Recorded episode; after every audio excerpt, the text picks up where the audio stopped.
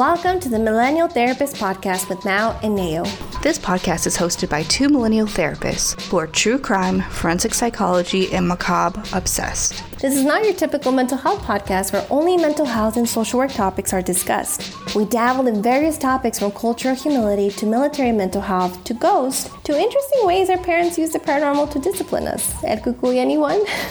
Why so many topics? Because we're millennials. To make things more interesting, one is an Air Force veteran and a mom of two. The other is currently serving active duty. And both are children of immigrants working to honor their ancestors.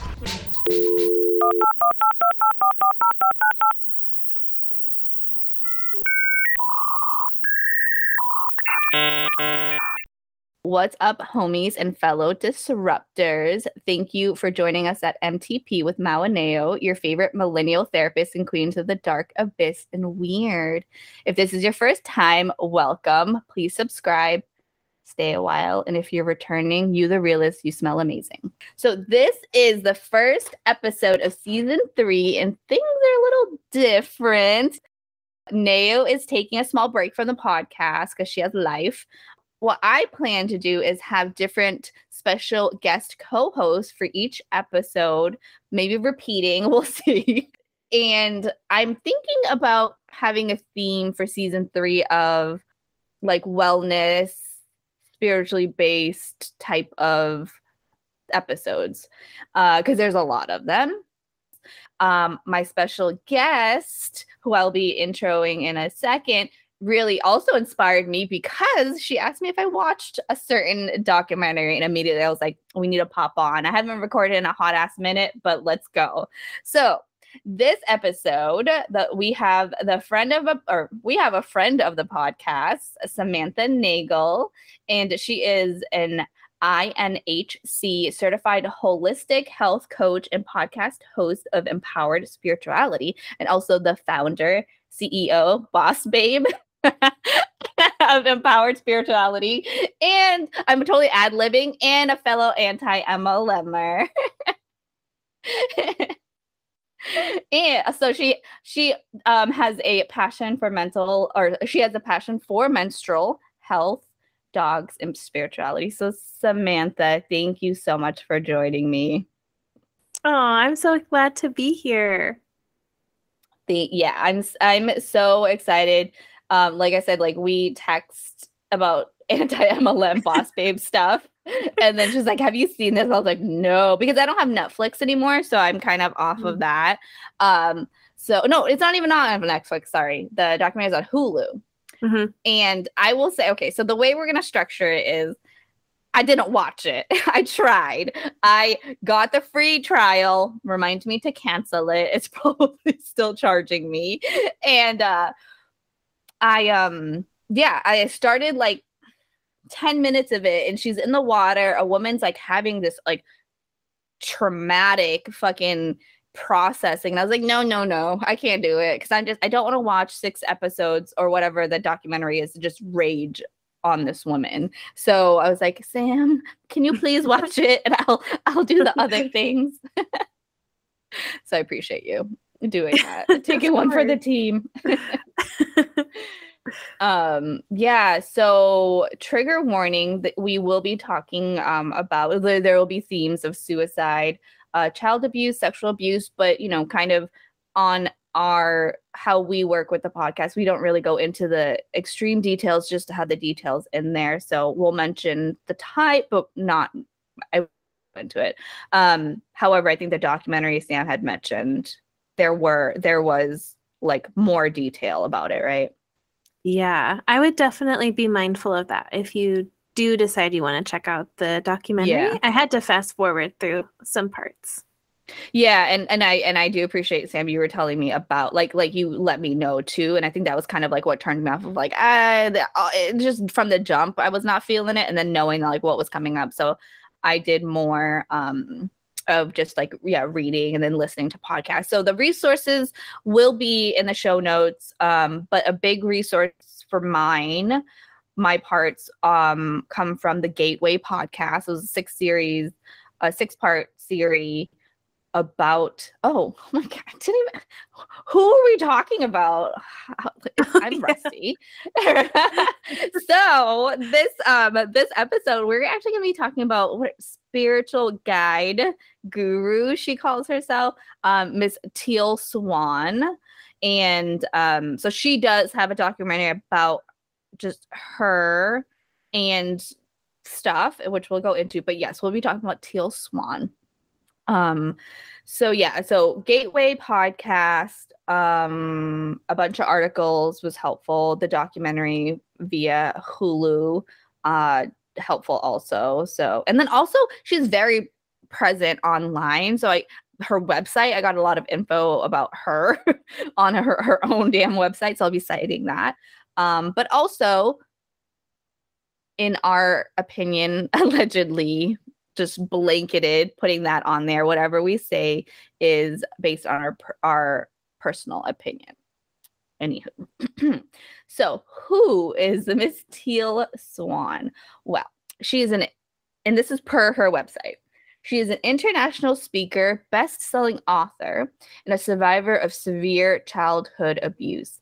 Today, having integrated her own harrowing life experience, she inspires millions of people around the world towards truth, authentic authenticity, freedom, and joy. Um, her mission is the transformation of human suffering to an empowered and authentic life. She is self described as a revolutionary for personal transformation and is one of the most spiritually influential living people in the world. Sam's face was like, who is this bitch? I know. I didn't I've know that. literally never heard of her. I know the podcast either. came out. Like, really, ma'am? And I've been, I've been on YouTube. I've never seen her on YouTube.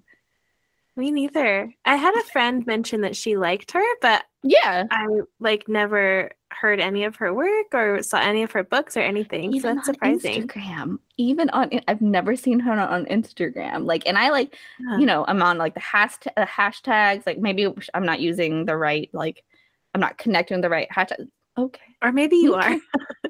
maybe you are doing it right. yeah, the right ones. I appreciate that. Beautiful reframe. Don't go there. Yeah.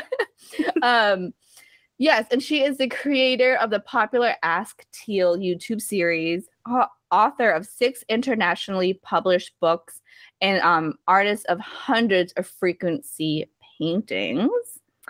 And in conjunction, what are frequency? I, I don't know what frequency paintings are. I see like Sam's face was like, what the fuck? You read that? my mind. I was like, what is that?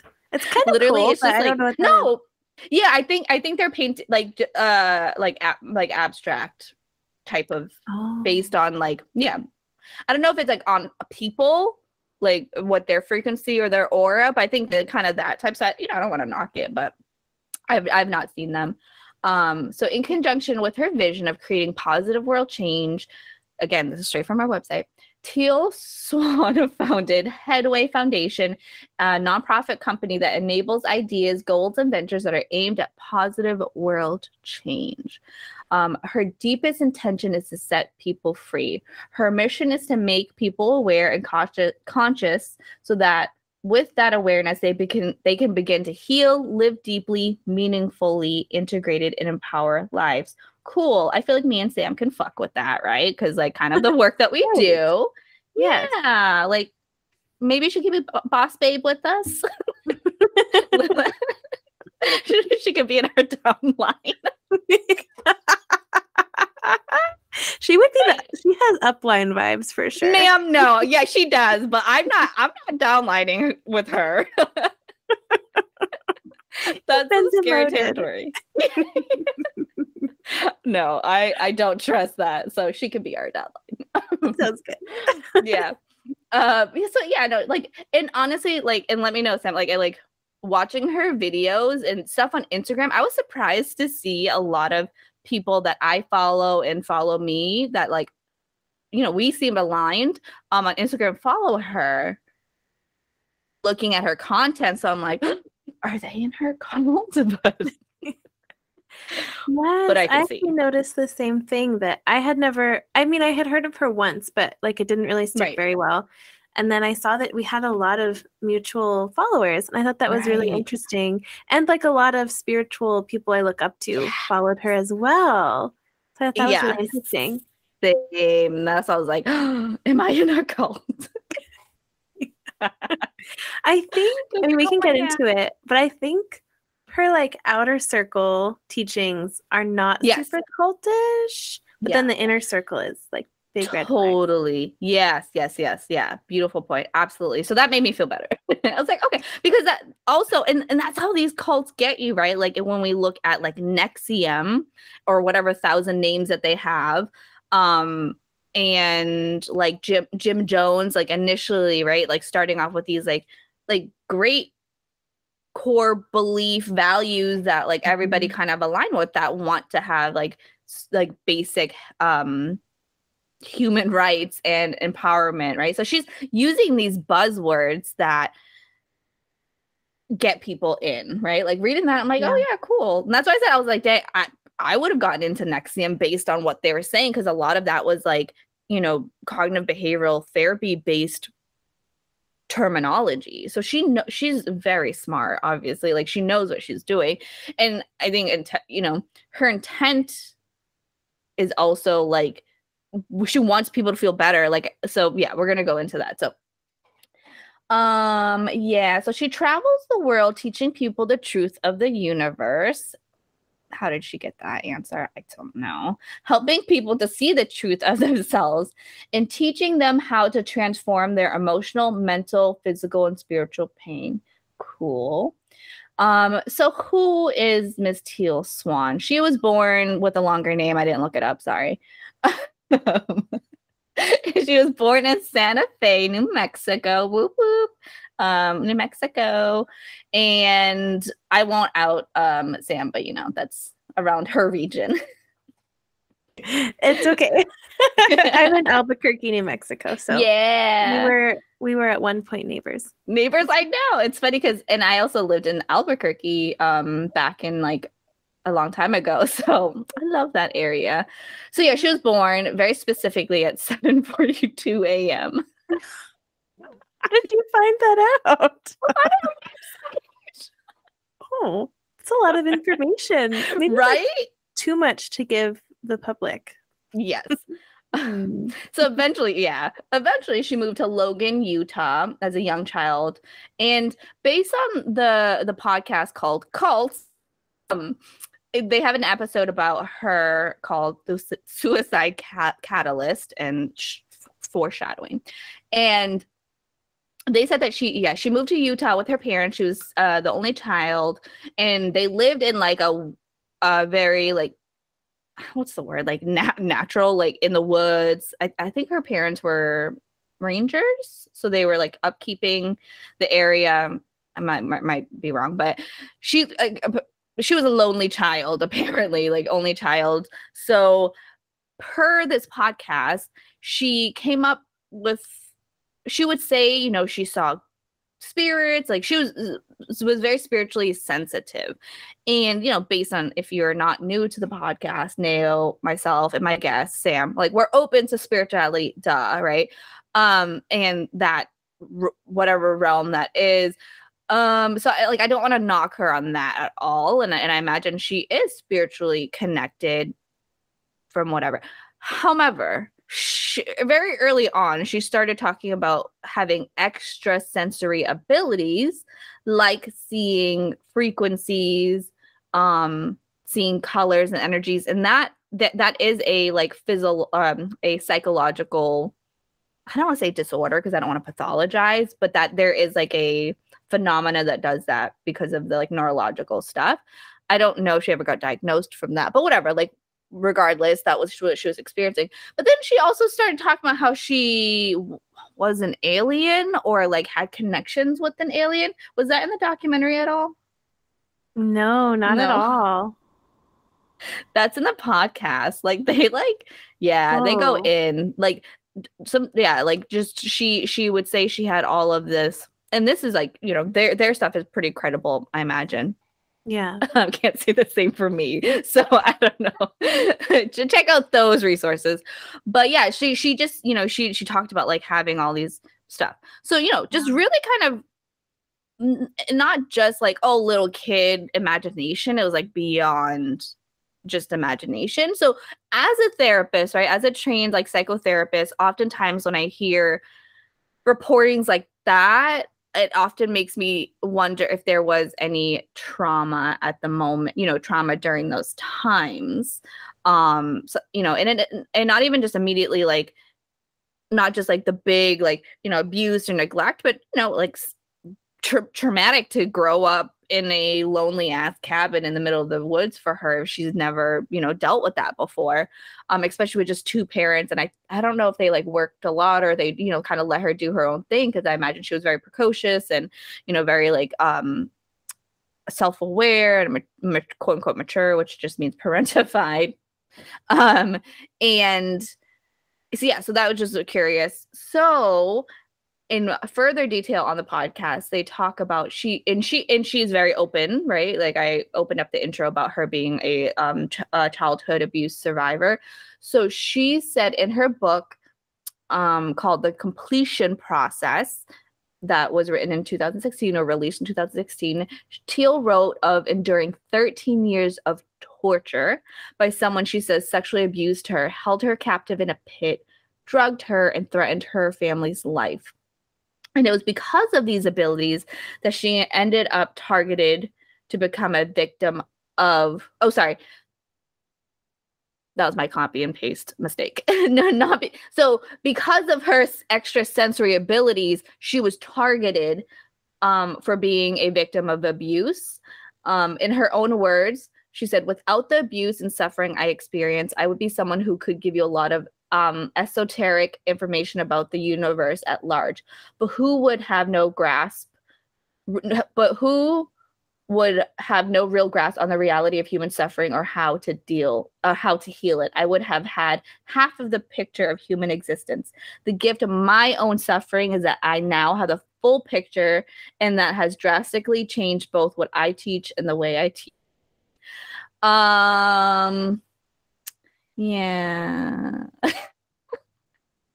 so so uh, to, to back up a little bit too, the reason why she said it was because of um her abilities that she was a, a victim. The details of this uh, abuse was that at the hand of a family friend who was a vet, a veterinarian. Um, so she at three years old was having these like you know seeing the co- the colors and i think what scared her and the family the most was that she said she would see spirits like she would see like a man in the in the cabin that really scared her. So there was that the the friend of the vet who was like oh i'll help her. They you know her parents does it sounds like her parents were not the the the the source of abuse. Like it sounded like they were super like they were as caring as they could be. Um so this guy preyed on on Teal and her family. So at three years old, he allegedly raped her. Like that was when the abuse started. Um and then for years right? Like like she she never told anybody of course right? Like that happens. And he threatened to hurt her family threatened you know drugged her. So years and years and years.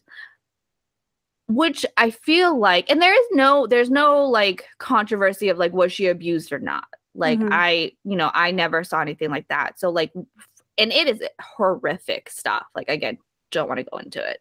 Um but it was it really really fucked up. So for her to, you know, to to find a way to guide but you know to heal herself and and want to heal other people like I completely respect that but just where it's going and that the there's a line of when it becomes not helpful and really problematic and the problematic part is like that she's not recognizing that it's problematic mm-hmm. as most you know problematic leaders have um so yeah so so she experienced that and what i think professionally right like when she was seeing the ghost when she was having you know the spirits again it could be a spirit like a real ass ghost or spirit, or it could have been the trauma, right? It could have been mm-hmm. her PTSD, the flashbacks. It, so it, it, it correlates that, you know, she was having that experience in in addition to like this person being in her life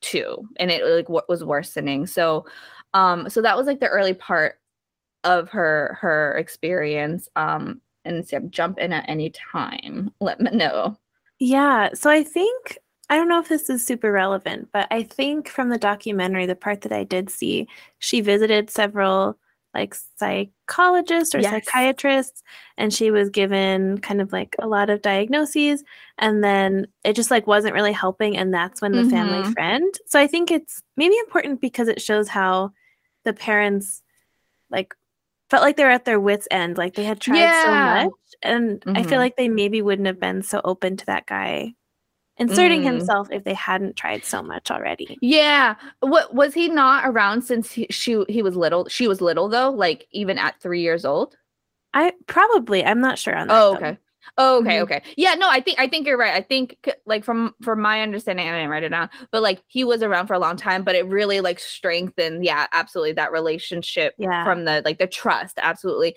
Yeah, and I'm glad you brought that up because her parents did try psychiatric, psychological um help and and she was very suicidal too. Like, and that I think that's a big piece to to also um remember or to, to point out was like she was struggling with suicide ideation. I think she had a few attempts um of course because she was being brutally abused um for many Mhm. years.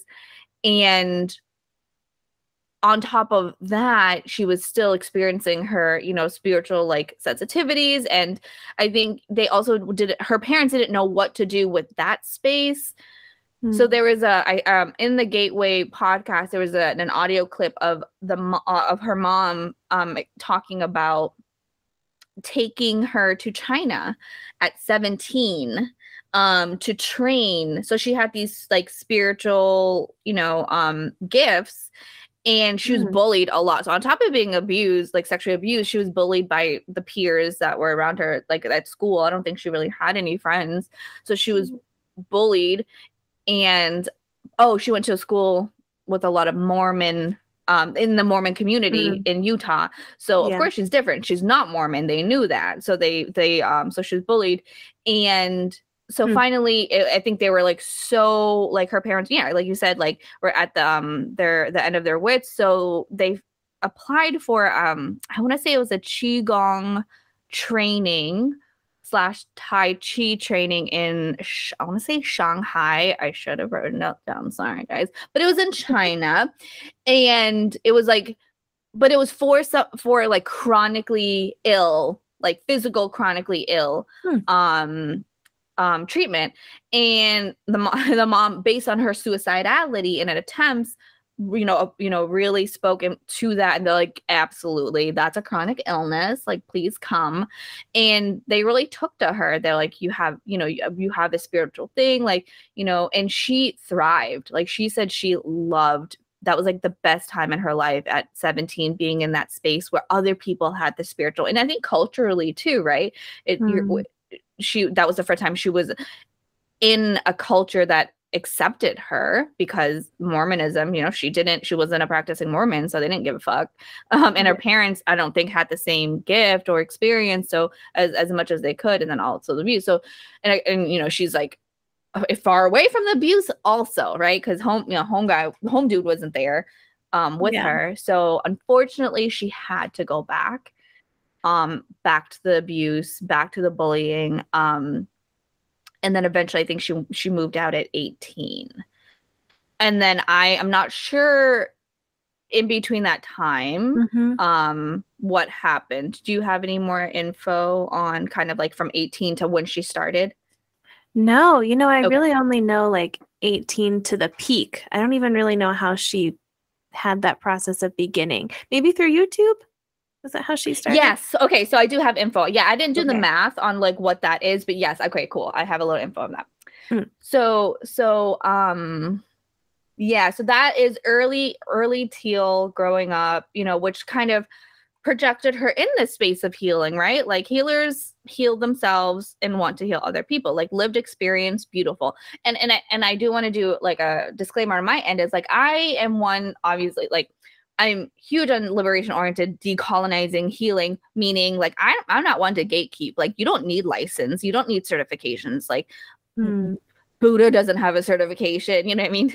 Thich Nhat Hanh doesn't have a fucking mindfulness certification. Like that doesn't mean shit to me.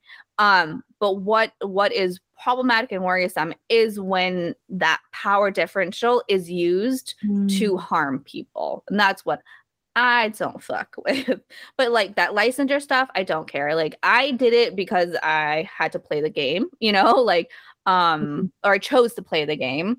So so yeah, I want to put that out there that like I I don't minimize her her intelligence, um, what she has to offer because she's not quote unquote licensed therapist. Um, because even within our community, there's a lot of discussions about that too, right? Of like, mm-hmm. you know, yeah, like just a lot of that type of per, like perpetuating whatever, whatever. So I do want to put that out there. And I know I can't, I don't want to speak for Nao, but I know she also, because she's my homie and also co host, she also agrees.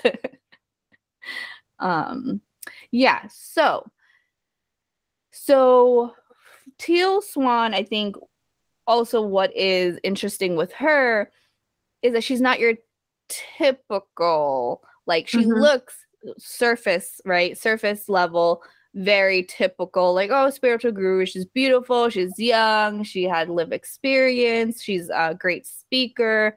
Um, but also, I think a point where I like I do like that part of she's not like just love and light, right? Like she yeah. is very raw. And I think that's what pulled that's what pulls people to her is that she's realistic she's raw. So she's she says based on her website or per her website right teal swan is not recommended for those who simply want to feel good. That's what i say in my you know consults right? Like i don't help people just feel good. I help you manage mm-hmm. feelings. Feelings are feelings. Like i can't make you happy.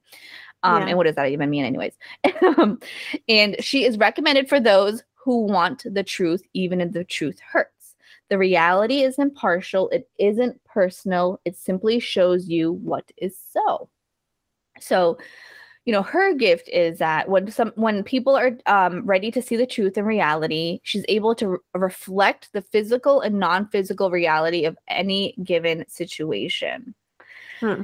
Um, yeah. So by facing the truth and facing reality, they are then empowered to take mental, emotional, and physical steps towards improvement based on this new awareness that they gained.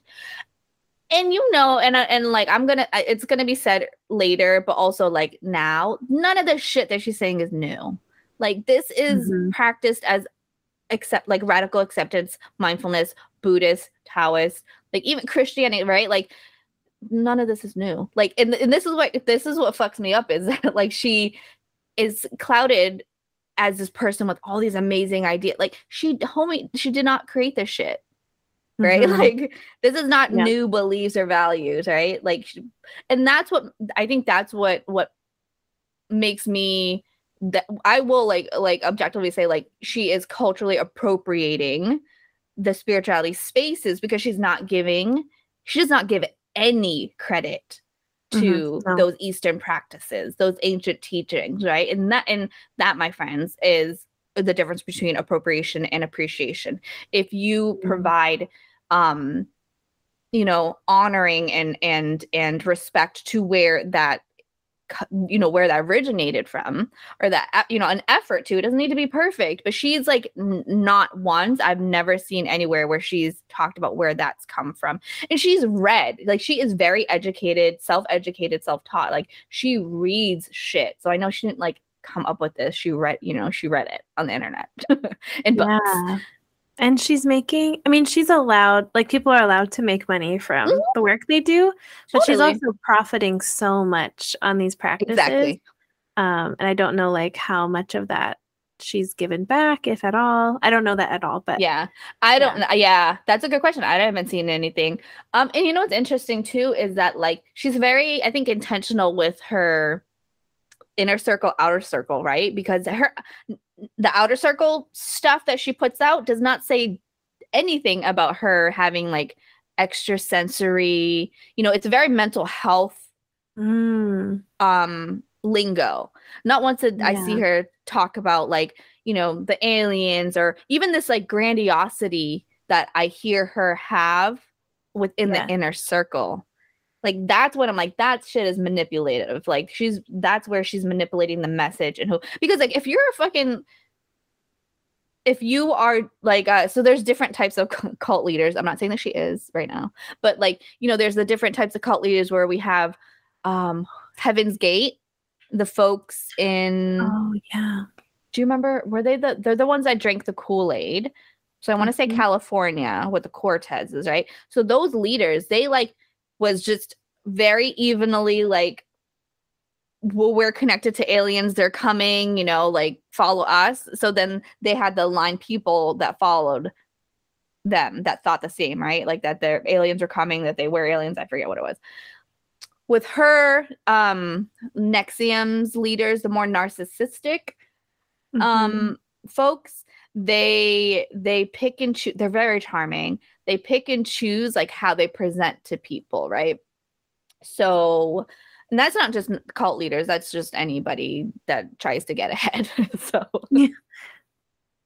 Yeah uh, capitalism. Yeah. So yeah so that's just kind of like what i'm recognizing is that none of her website or like her instagram and her youtube really talks about like that specific yeah. like she has these like gifts and powers and blah blah blah yeah in the documentary which i watched all of her um YouTube videos like going into every episode and kind of saying like, mm-hmm. well, they edited this this way and they did this this way. So she says that this was highly edited and not how it actually happened. So who knows?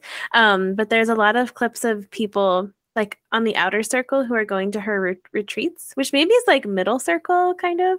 Right. Um, but her, like some of them challenging her or questioning her and her getting that like grandiosity really like flaring up and and not mm-hmm. receiving criticism very well totally yeah yeah and we'll definitely go into that because i would love to to chat more about that because that that is yeah. very telling in in personalities and like leadership abilities right of like how do you, how does one take feedback um mm. and discussions like that so yeah absolutely um yeah so that just for me shows like just a blanket of like manipulation and and intentionality in what she's doing and how she's presenting herself to align mm. with a certain crowd and i think that was really cool like exactly what you're talking about like the outer outer circle which is like on instagram right youtube the yeah. folks that that we we align with um surface level she seems dope like cool like you're smart whatever whatever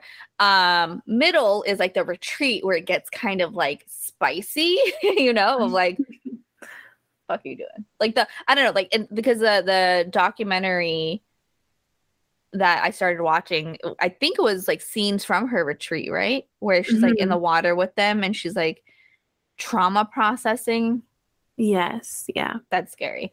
Yeah, so we'll go we can go into that part later cuz yeah, I didn't I didn't watch that cuz that that's where my like again, I have to be mindful of the gatekeeping of like, oh, is it, you know, is she mm. trained and blah blah blah trauma, but you know, it like but I think there's a there's a her intent is for her own like I'm healing them rather than mm. that true like I'm here to help them heal so they can be better. So it's just putting them in unnecessary mm. trauma. You can heal somebody without having them in the fucking water and f- creeping, like screaming and shit. Like, like, yeah, like processing. You don't have to process that way. I think that's what, like, yeah, I think that's what that's what's not rubbing me the right way, um, with that mm. part. So, yeah, um. So again, I went on a tangent of like everything that she's saying is not new.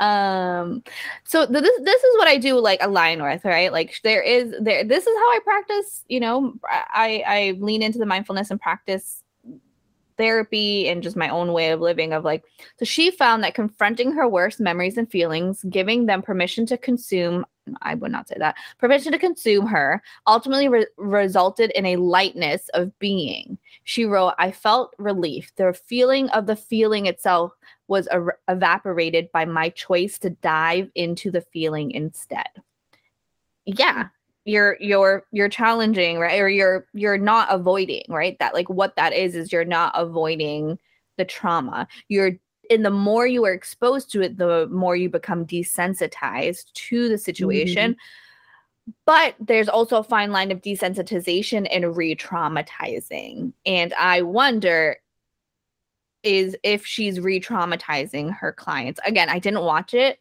because I yeah. couldn't. Boundaries.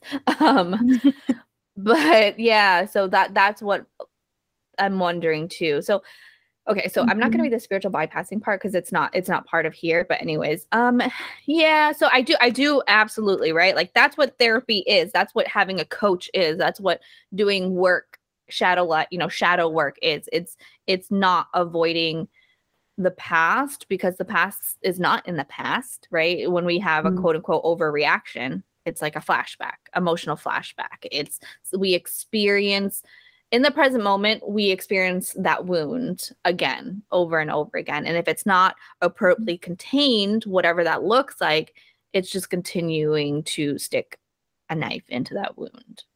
Um, I also wonder too, like, I think that's all true. And it, it doesn't surprise me that she felt that relief, uh, mm-hmm. which is wonderful. I'm so glad she did. Um, but I also wonder how, if that can maybe become addictive as well. Because when you're, experiencing like the the most horrible of horrible memories and having full body like terror of course you feel better after that because you've just hit like such a low low that anything above that's going to be better and I wondered mm-hmm. that in her mm-hmm. retreats too, but even just for herself. Yes. Like, of course you feel better after that. And that can be kind of addicting. Yeah, no, I love that is such a good point. It's it's this thing that we we um I, I haven't studied it, but it, it it's talked about within the military community, not enough, but just the folks that do go to therapy, um, mm-hmm. is like especially for folks that have are in like combat or have deployed. So it's it's like a like adre- adrenaline um mm. feedback loop, yeah. right?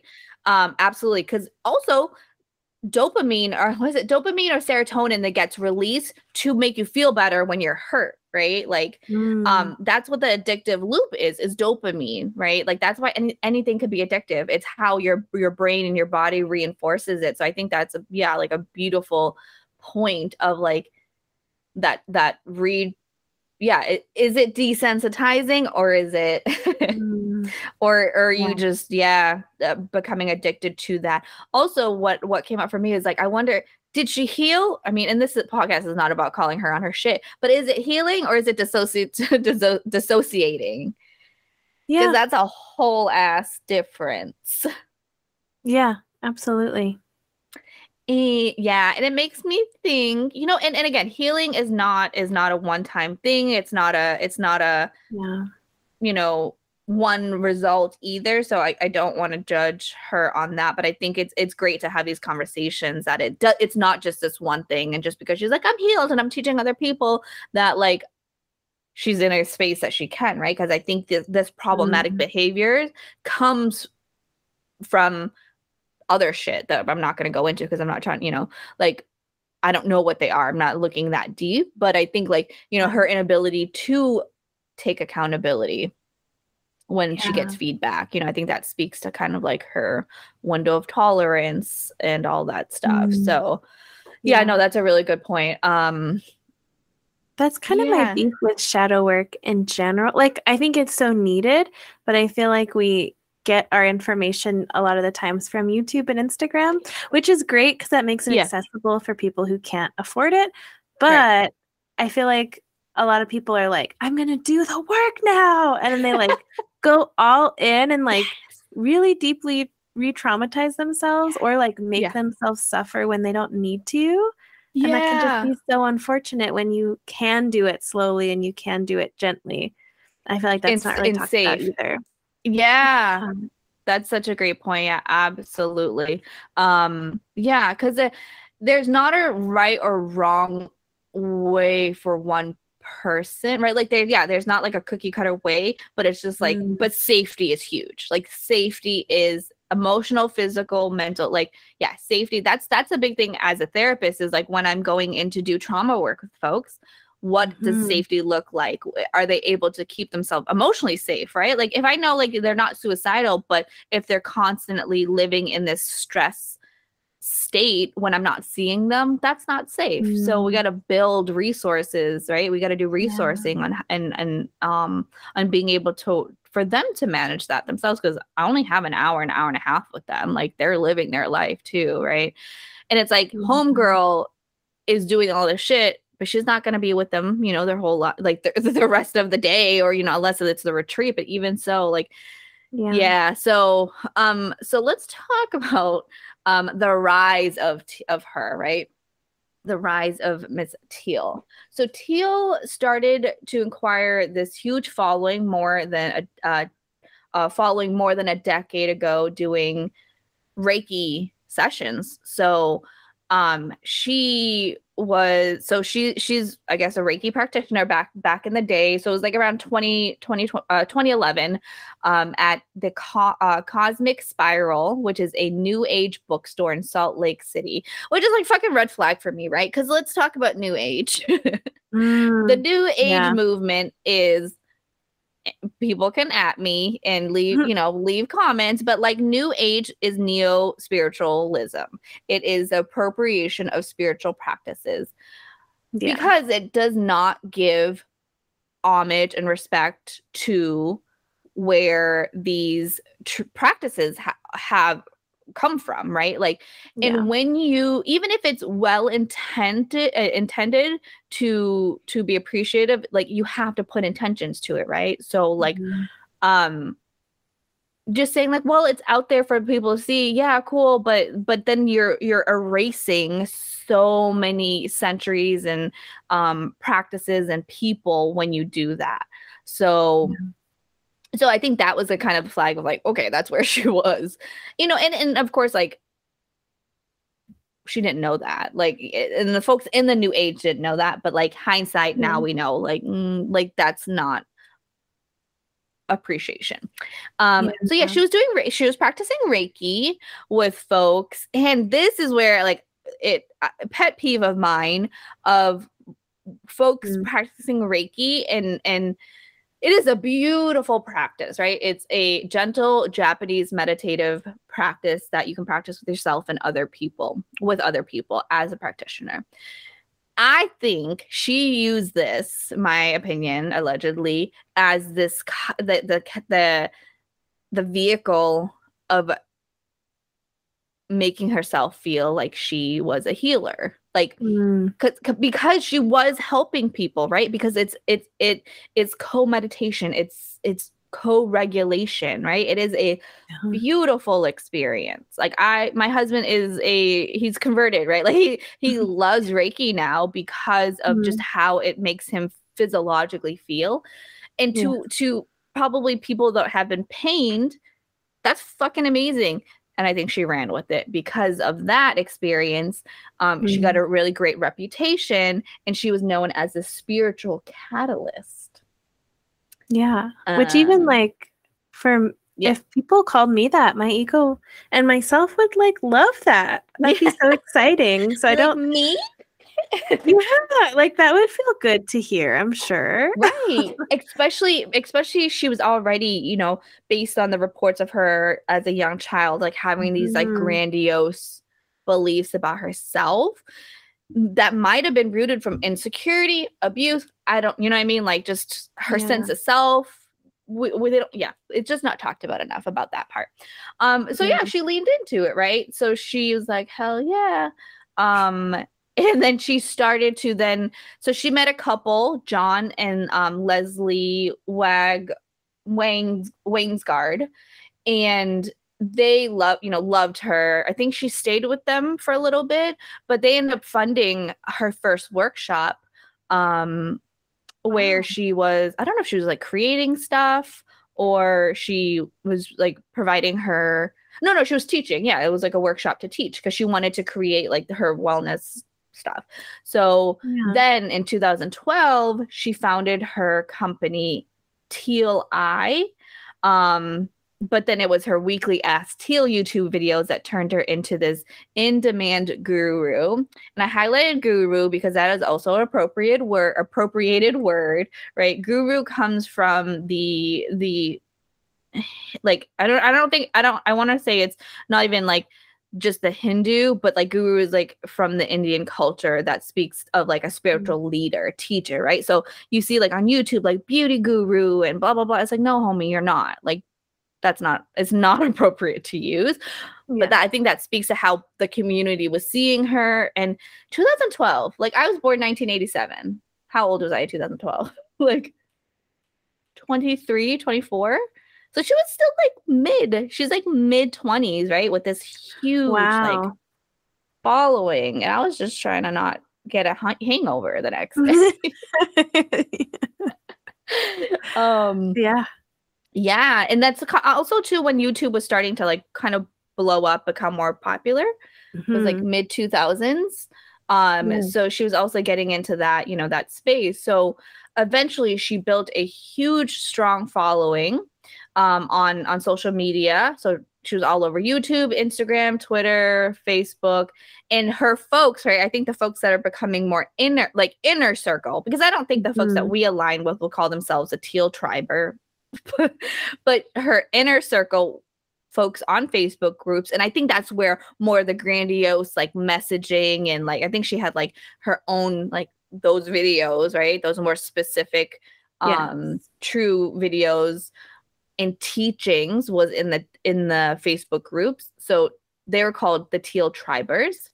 Mm-hmm. Um and the way she attracted and aligned this is her niche y'all like apparently you know if you're gonna niche you use specific words because she would align them by um, having words in the ceo or so not ceo seos of like google internet like depression addiction suicide like I have probably mm. trauma, but right, like, but she it, it is known she she did that, and she was able to extend her vir- virtual reach um via her YouTube video also, which got like six million views when this article was written. It, I'm sure so much more.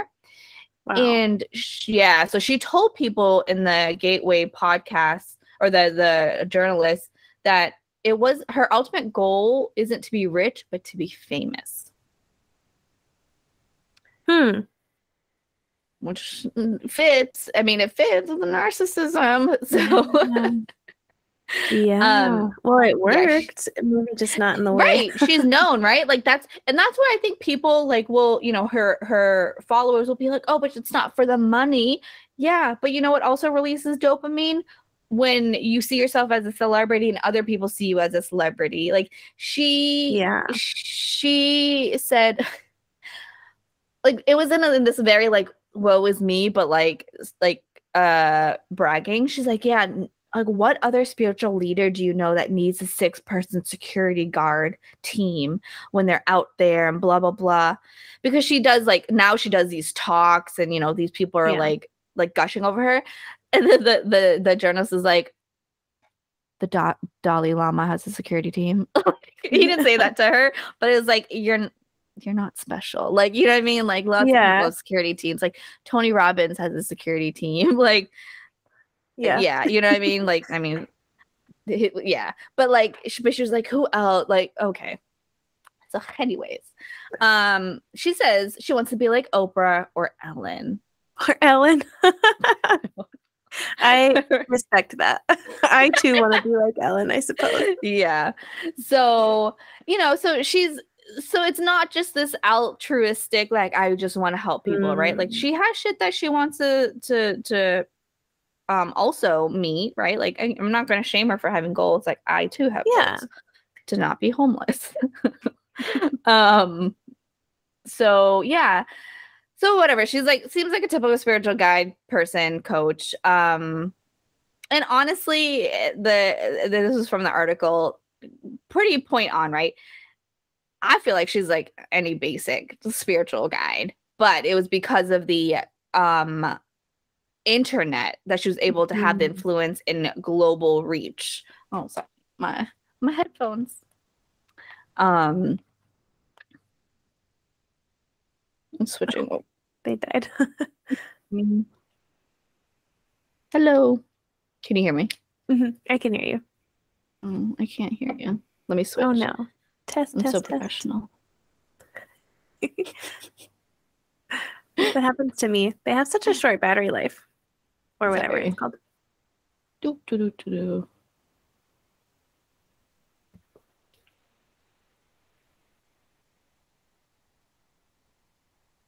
Oh, I realize I'm talking and you can't hear me. So sorry. Hello. Oh, Hi.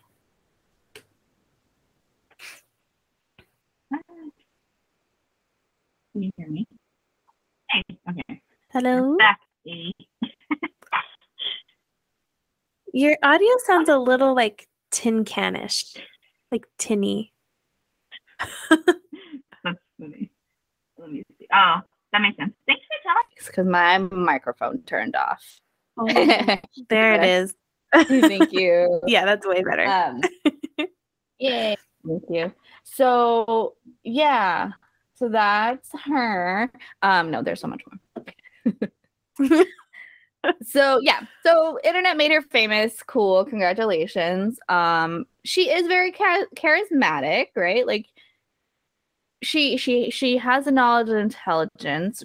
However, there's a lot of things that are problematic and we'll go into that but i just want to just pinpoint a couple things about like just how big of a like following she she has right and that in cult i feel like and Sam, let me know what you think like i think cult is a big like i think that's a stretch for her like i think she has cult like behaviors and it's getting mm-hmm. cultish but i don't see her as a cult in the way of like NXIVM or Jim Jones or I mean maybe not yet. We're still right.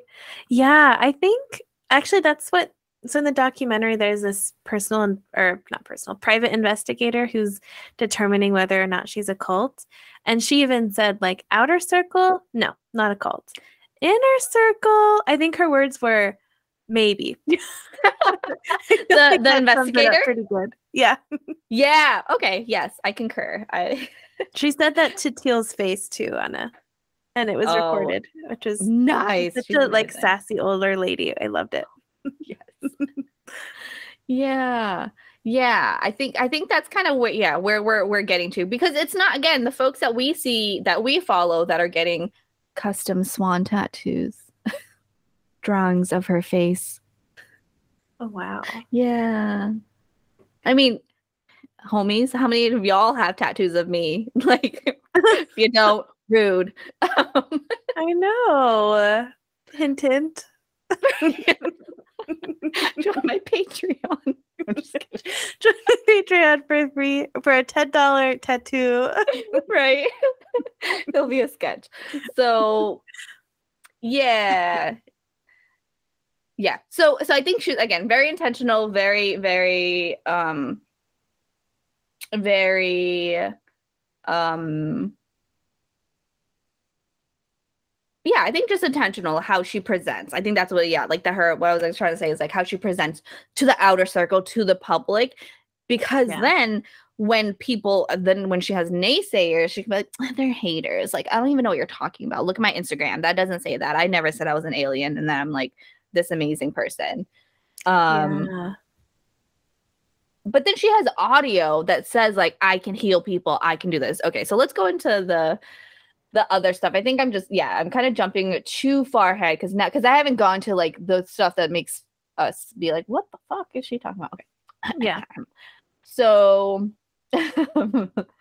yeah, she she looks like just another honestly wellness wellness influencer, but she does again has those like buzzwords and she does know what she's talking about when it comes like to, to the mental health therapeutic mm-hmm. stuff and i think that's why people really aligned to her at first because she the terms that she used i'm like oh damn like she she's read some things right like but then there's yeah. her like extremely radical views on suicide and i think this is like when you're so ex- like radical on one end when you have aligned people to that they're already going to be like ride or die for you right because it's like yeah it's already such a polarizing topic.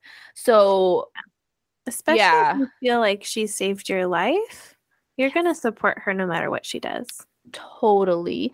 Because again, like you know, I I I identify as myself, identify as like I'm recognized like I'm a disruptor. Like this is who I am. Like I don't I say things that people don't align with or society has you know like just breaking mm-hmm. away from societal bullshit right so yeah there's going to be a majority of people that don't like that or think that's wrong or un- even unethical right as this type of therapist that i am like we, we even having a fucking podcast right like yes now there are yeah. like millennials right but like literally when i was in grad school in 2015 there was no psychology mental health therapist anywhere so like so whoever the first person that did it, thank you. Um, and like they're probably seen as like a piece of shit for breaking ethical whatevers. Um, yeah. So I imagine that's how people see her too in regards to yeah, like that they're like, oh, she's super edgy, she's super raw. Right. Yeah. Um, so what has been highly controversial and criticized is her teachings and beliefs on suicide.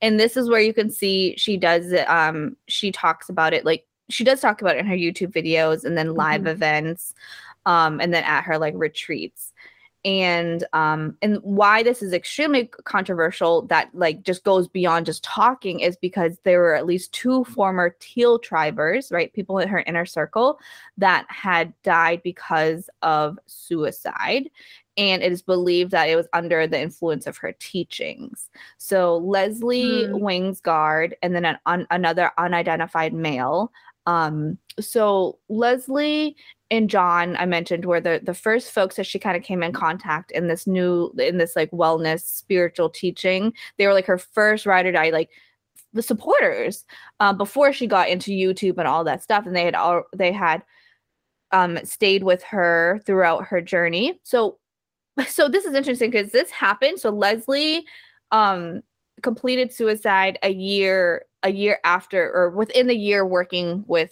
Teal. So I think Teal blew up prior to this happening. I think had it happened during, there would have been yeah. more more shit stirred up, right? But I think it was more hush hush. But then she had um um people speak up against her and her practices. So that's why it's starting to get kicked up now in 2022. Yeah. So and jump at any time if, if I, I I left anything out. So Leslie and John both um, suffered f- from mental health um, disorder or you know diagnoses. Um, mm-hmm. Leslie was taking an uh, also an antidepressant, and John were taking they were taking uh, I want to say SSRIs right antidepressants, mm-hmm. and they met Teal like oh teal's amazing she's to help us heal so this so the so what teal does in her in her teachings in suicide she pretty much doesn't turn away from suicide talk which i i also do not get scared off by suicide mm-hmm. assessments ide- ideations right like i tell my clients when i when i even like prospective clients um oh like if you are having suicide ideations does that that does not mean you're going to do it that does not immediately mean you need to call 911 right like i want to have a safe space so you can talk about it because right. people don't talk about suicide because they fear that they're going to get locked up because that is a fact that has happened and is still happening by yeah. untrained poorly trained not even untrained poorly yeah. trained and um and scared professionals right? And again society wise like death is so taboo and scary um in many cultures. So with her she makes it you because in your darkest moments you're seen right? When it comes yeah. to suicide like you're having those thoughts and somebody's like i hear you i see you i'm holding space for you. That's fucking powerful. That is enough to keep the person from doing you know uh completing suicide or or even going further right so i think that's that connection that i know that's the connection and the tether that that mm-hmm. she she has on the people that they that's what they've said like i've just watching her talk about it right this parasocial wow. relationship just on youtube saves people's lives and i don't want to knock that either that's her lived experience yeah. right like she's open about that and, and and that is beautiful work what I don't fuck with and is scary to me is for her to say shit like this. Let me find it. Um, where she says, death. What what the fuck did she say? I don't want to misquote her, but she said like death is a gift that you can give to yourself. Oh shit. Yeah. Yeah. Wow. Yeah. Oh my god, where is it? I know And- that and this you talked about it being like a reset. Kind of. Yes, death is a reset. Death is a beautiful thing that can happen that you can give to yourself. Um like it feels so good is pretty much what she's How the fuck do you know? Yeah. You're still here, homegirl. Like like and and Yeah. that's where I'm like, oh hell no. Like I'm gonna fight her. yes. Can I go on like a side tangent about that? yes, please. There's this. Uh, so I texted you asking about it. There's this text called A Course in Miracles, which I'm not knocking at all. I Oh, think yeah, yeah, there's yeah. like, I've read parts of it and definitely gotten a lot out of it and could stand to probably read more. um, but I noticed a lot of people who are like really invested in that work often have that like glamorized and I, I've even heard this in like other religious settings too that like death is kind of like home base and when we can get there we can feel peaceful and i think that's so good but when it becomes mm-hmm. harmful is when we start thinking that our bodies and the earth that we're on now is like temporary and we just kind of have to endure it and i feel like some spiritual Yeah. texts and teachers like really encourage that and i think it cre- can create such like a disassociation from the body and from being grounded which is also really important Yeah, yeah, no, that's a great point. I think too is that like I think and that's also kind of co I- feel like that's a co-opted spiritual bypassing. mm-hmm. I think we talked Yeah, a little bit about that, right? just wait till you die like you don't have to deal with any of this now Yeah, yeah. soon. Yeah, yeah, exactly. Like or yeah, just endure the suffering because your earth body is gonna you're you're gonna leave your earth body soon, right? Like and and I say this from a like spiritual person, like I am a spiritual mm-hmm. person, not religious, but you know, like e- like I don't know what I believe. It's not a, a reset. Like de- Yeah. like death is not a reset, meaning like you don't come back to your body right? Like whatever Mhm. spirituality, like yes, it could be a reset as in reincarnation. I grew up believing that, but even when we believe in reincarnation, we don't think it as a reset because a Mm, reset means that you get mhm. to turn it off and turn it back on. yeah You're right just turning it off, like, like yeah yeah. I was like, what the fuck are you talking about? And then another thing too is what the naysayers. So let me let me wait on that this part of Mm. like the the the how she talks to people that speak like give her feedback. Um Mhm. but going back to um yeah so that's how she's she she tells people about death right she she tells them it, it you know it's a reset it's a gift that you can give to yourself it's it's the like most beautiful feeling and like you can have deaths in other versions right? They have ego deaths.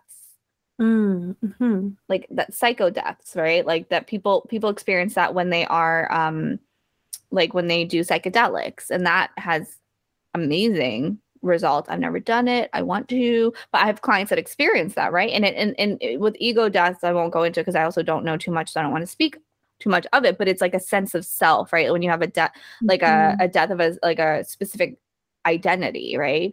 Um Yeah. then you can kind of reset from there. Because if you have trauma and you have a core belief of i'm a piece of shit and then you're like no i'm not a piece of shit. My family is or whomever right? Then that's that that that death of that specific ego state. Um but Mm. that's not what she's talking about y'all so i'm not going to give her that. She's talking then- about real death. Yeah, and I think she referenced like so many I think largely Buddhist teachings will talk about like kind of welcoming in death and not being afraid of it. And I think that's different than saying like death is a reset. We should hurry the process up. I think not being afraid Yes. of death and being friends with death is very different than yeah yeah. yeah so teal swan i'm gonna need you to get buddhist out of your fucking mouth because that's not right either yeah no a Mm. beautiful point sam like that's not what Buddha, buddhism is is saying in regards to just how i practice and what my family has practiced for hundreds of years is that like Mm. yes you you have a relationship with death right that death like that you know fearing death is not going to allow you to to live in the present moment right it's that radical acceptance of right now right here you can't always you don't know what the fuck is going to happen in the future. So, you know, worry about yourself right now, right? We're not yeah. like, oh, death is an option, right? It's not a mm. tool to end suffering. You you mm. end suffering by choosing to not suffer anymore. You mm. you end suffering by recognizing that pain is inevitable, but that you don't have to live in pain. Um, yeah. So I'm I'm gonna fight her on that one. so yeah, no, I think that's really great point. So yeah, so the way she just glamorizes death, right? Mm, that's a good word. I, yeah, she's glamorizing it. And the reason why like controversy with with um her her former follower um Leslie is so she was working okay like again like peer support love it i think it's important um lived experience but she was already in a space of that grandiosity like i can change shit and i can say things.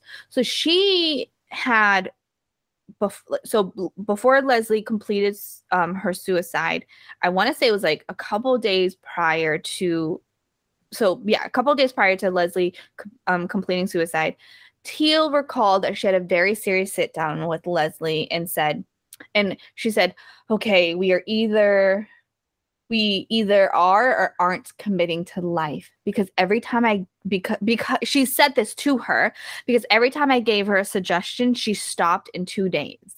Then we would have to ask the question, do we really want this to work? What's interesting is when she asked herself that question, the answer is no, I'm done. So there was nothing that any healer could ever do for that type of vibration. Mm. Oh, what's so harmful about that is saying that Leslie didn't work hard enough. Not that, and that like, it was fucking to be adjusted. Hopeless. Exactly. And that she was hopeless and helpless. You don't tell a mm. severely depressed person that they are helpless, hopeless. Like, you fucking cunt. like, like, like yeah. this is awful. Because let's break it down, right? And please stop me because this is when I go into fucking rants, right? Like she so Leslie has a mental health she has a history of mental health illness mm-hmm. disorder depression i'm pretty sure i don't know anything else and she was on antidepressants herself she was taking paxil which is an ssri and so which helps with the uptake of the serotonin which is the feel good chemical um so it's not it's it's not it's not um a like intense severe you know like a like it's not like a benzo like a xanax that like completely mm-hmm. numbs you it it from my understanding right because i take zoloft and that shit has been amazing and that's an ssri also so mm-hmm. like from my understanding it's it's not it's not one of those where like xanax so you're like nothing matters you know i've never taken xanax but i mean we won't go into that but yes so so also in addition Teal encouraged her to come off of Paxil. Oh my goodness! Who a woman a that was a vital person? Yeah, come off of their medication. Yep. In mm. addition to mm. her husband, John, who was also um, working with her, she Teal had suggested, encouraged him to get off of his um, antidepressants because mm. it was keeping him from spiritual awakening. Um, I mm. mean, a bitch has been on SSRIs for like four years, and I've never been more spiritually awakened. So fuck you, Teal. I feel the same way. I think the bulk of my like spiritual, whatever you want to call it, happened yeah. when I was like because not just when yes. it happened because I wasn't incredibly depressed and incredibly anxious. Exactly. Right. Because so she told him, and thank you for sharing that, like mm-hmm. to reach self realization, he had to get off of it because um the SSRIs is emotionally suppressing or he's experiencing emotional suppression.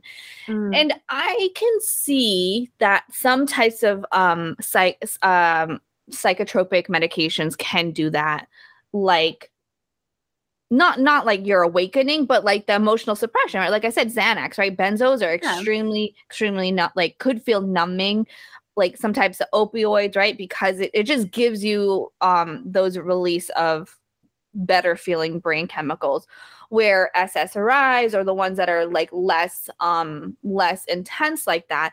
For me, mm-hmm. I always I literally tell everybody it's like the rainy cloud, like you know those commercials, like the rainy cloud just yeah. came off of me. Like I I feel like a anti or a antidepressant um commercial because it allows you to to to, yeah. to come back to yourself right? It it it allows you mm-hmm. to work through yeah everything. Like it allows you to feel feel it allows you to feel feeling yes. Um yeah, yeah so that's fucking problematic. And another piece which and I think we can do. If you don't mind me mm-hmm. interrupting, no, not at all. I totally love that you said that about gatekeeping and how healers can be healers without oh, whatever mm-hmm. like certification that you have or degree that you have but also i think there does need to be that awareness of i'm not a psychiatrist i'm not a medical professional i can't be giving advice about medications because that's simple i can have opinions on them. That's yeah. just simply outside of her realm of what she should be doing. Totally. And i think that's like yeah again safety right? Are you doing more mm-hmm. harm? I don't give a fuck what your mm-hmm. like intention is. What mm-hmm. harm right? What harm? Even me as a trained licensed in two states one territory right? Independently licensed i still tell my clients i'm not a psychiatrist. I'm not a psychologist. mm-hmm. I mean psychologists they don't they don't um prescribed but like i'm still like this is out of my scope but i studied i took i took a course i was tested on it you know like that was part of my passing grade was to learn about mm-hmm. um, medications but i still will say that's out of my scope i recommend you see somebody and i think she was yeah. burned by her psychiatrist and she also went into inpatient you know as a child or a teenager yeah. also because of her suicidality um which i also like i totally empathize with that. Like that shit is traumatizing. I've never experienced sure. it, but my clients have experienced it. I I too have a problem with those systems. Yeah. Um but yeah, but but for her to straight up be like, mm, you should come off of it because it's oppressing your emotions is not okay and that's very problematic and i think that again speaks to her what's I don't want to keep throwing out her grandiosity, but like it just her her afflated, inflated self mm-hmm. worth. You know what I mean? Like yeah, of, that, of her healerness.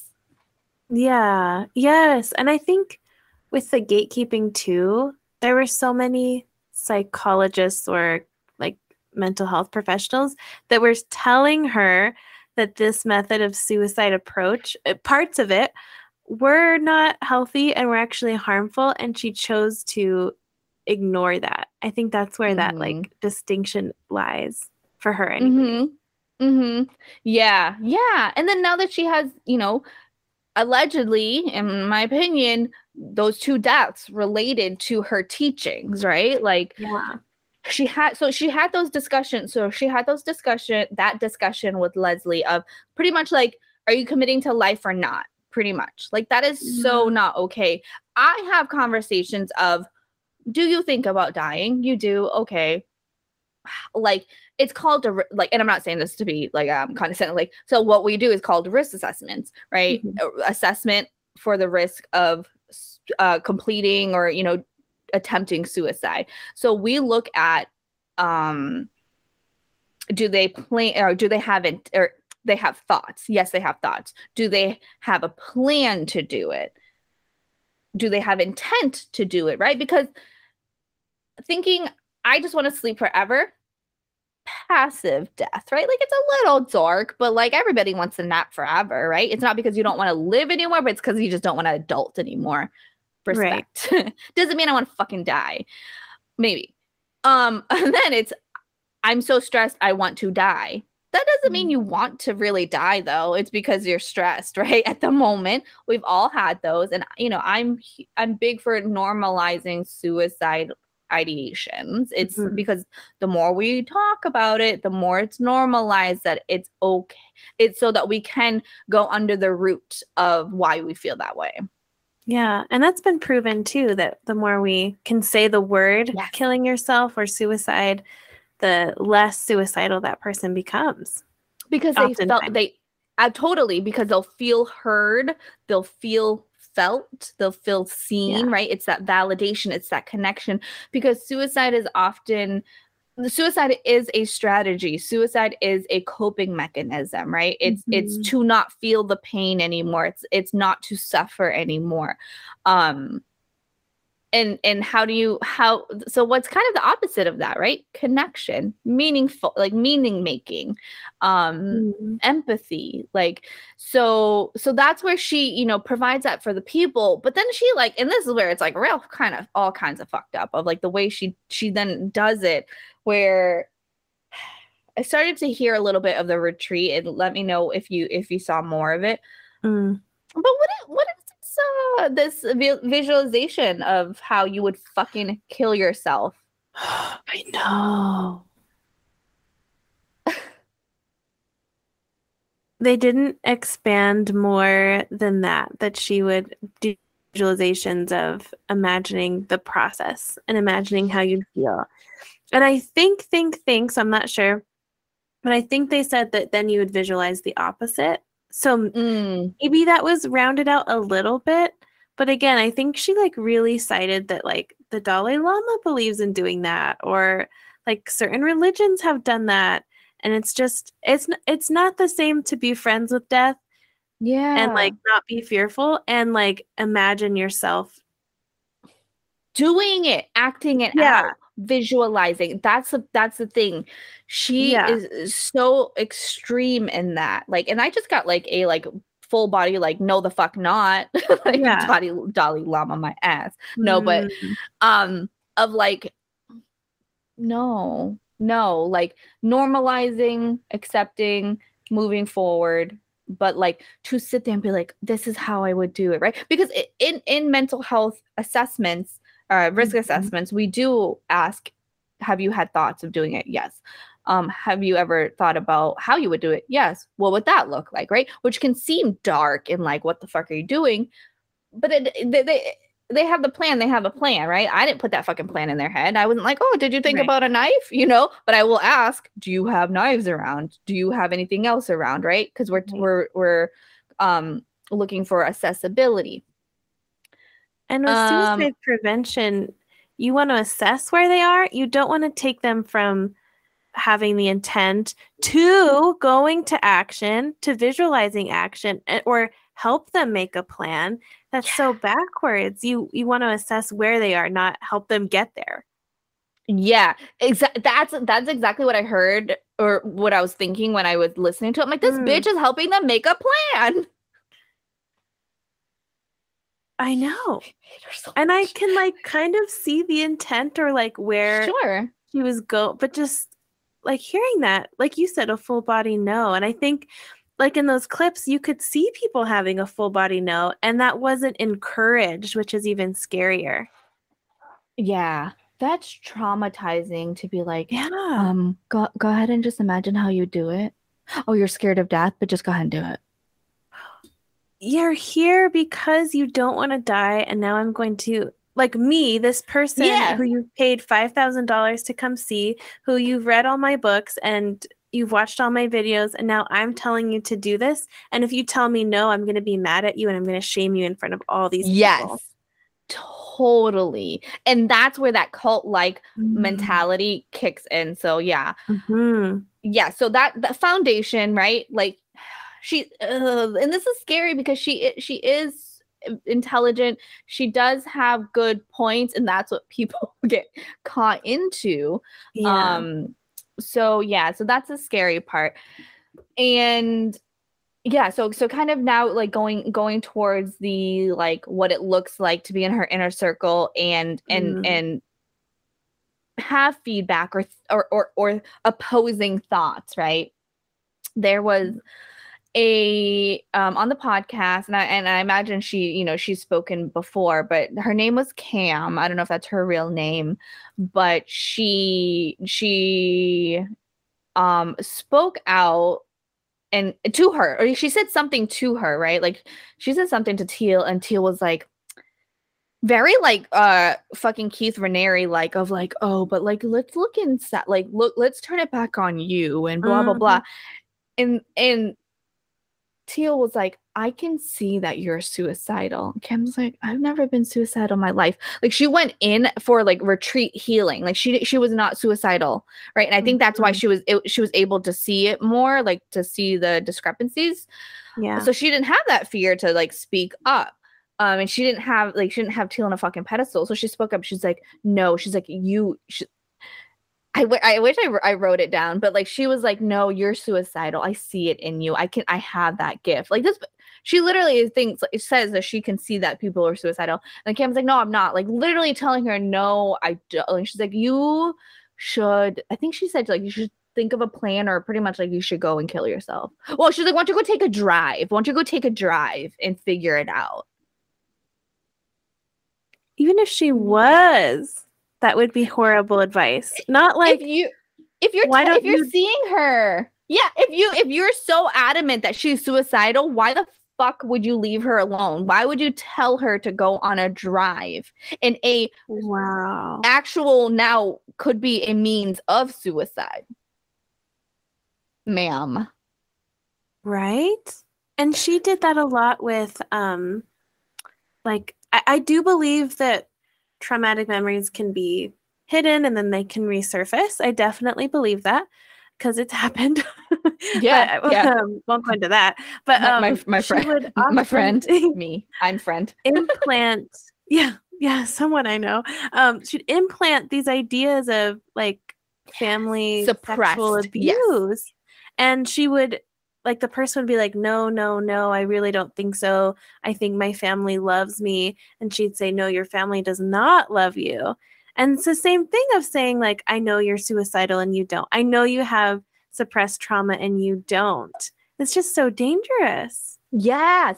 Yeah. She would say, like, I see trauma in you. Like, bitch, no, the fuck you don't. Like, I'm gonna, yeah. I know. And if someone No. told you that that you respected and idolized Yeah. so deeply, and you be- like you would believe her, but then Yes. then her those people would become so isolated from their families who did not Right. abuse them.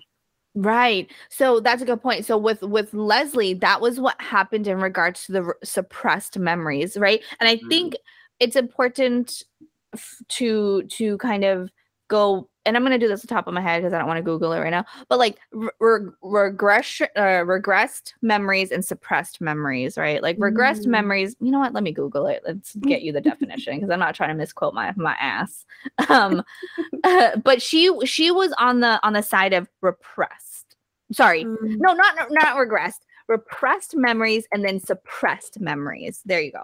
And she was on the end Mm. of suppressed memories. Ooh, I don't know Um, the difference. That'll be interesting. Yeah. So, um, so repression is what we we study in in in my my like mental health stuff. So repressed is essentially like a form of um of like defense mechanism, right? You have these like like uh you have distress. So it's the first and this is a Freudian thing, so take it where you take it how you want. But is essentially like the unconscious feelings and urges that like is put into the unconscious um part of the brain to protect yourself. Um so he believed that physical sym- uh, symptoms could be associated with repre- repression. Mhm. Um so like you know stress, anxiety, depression. So suppressed suppressed emotions, let's see. Um is deliberately trying to forget or not think about unwanted thoughts. Mm. Okay, that makes sense. Where repression is unconsciously, right? Like so we don't like trauma, we don't know that it's there. Um Mhm. Where suppress is your your I mean it's not it's not un it's not it's not wrong. Like that's not a non-clinical. We just don't talk about it often. I like we use different language of just yeah. So su- suppressing is like you're a- you actively know that you have these thoughts or those memories and you and you put them down. It's so it's mm-hmm. conscious avoidance whereas re- repression is unco- unconscious so mm-hmm. then she wasn't even fucking him, right? Because she was like, "You have suppressed memories," and then they're like, "I don't know what you're talking about." So she meant repressed. So you're yeah, but I'm not I'm not. I wasn't doing a direct quote, so she may have gotten it right. No, no, no. Oh, okay. No, I think she did. No, I think I think it was. I think she did say suppressed though. Mm, looking at like okay. the stuff that I saw also. Um, oh, interesting. Because which also that's like a lot of shame. Like, what if they were consciously avoiding trauma? Bitch, that's in their. Yeah, that's in their right to do. And if they're doing it, there might be a reason they're Correct. doing it. And it's not your job to decide working, when. Exactly. Yeah. Hey, homie, if it's working and I don't fucking remember it, yeah. you know, and I have clients and I and like you know, I will have folks come in and be like, you know, I like I have all this stuff, tra- childhood. I'm like, you know what? Like the way my vehicle of transformation is, is like we look at like patterns in the past. Like I don't want to think about the past. Okay, but it's in your present. I mean, I don't sound like that, but you know what I mean. But if it's in your present, I promise I'm a really good therapist. Um, but um, but if it, you know, if it shows up in the present, you know, like it is affecting you. But if it's not, like like you said, who the fuck am I to say like you need to heal something that's not even showing up? Like I yeah. don't care. I mean, and you're care, also like, seeing your yeah, you care. You're also seeing your clients like every week, every other week, and she was seeing these people for the first time for five days. One time, right? Oh yeah, like just that retreat. Yeah, yes, and, and yeah, and and and if it and if they did end up re or processing, it was like that session, and she'd be like, "Okay, peace, bye," and then she wouldn't see them again. Essentially, like it wasn't mm-hmm. like this continuous like healing. Exactly. Oh yeah. So that container, like really, that's the tr- like that's mm-hmm. where the relationship building and that safety comes. Is that container um yes. that we do the healing and that she didn't fucking provide and she didn't give a shit honestly like that and that's where it's mm-hmm. problematic and not okay so yes thank you for bringing that up another so again the the repressed or suppressed i, I want to say she did use the word suppressed memories though hmm. and so which means consciously you know blocking those memories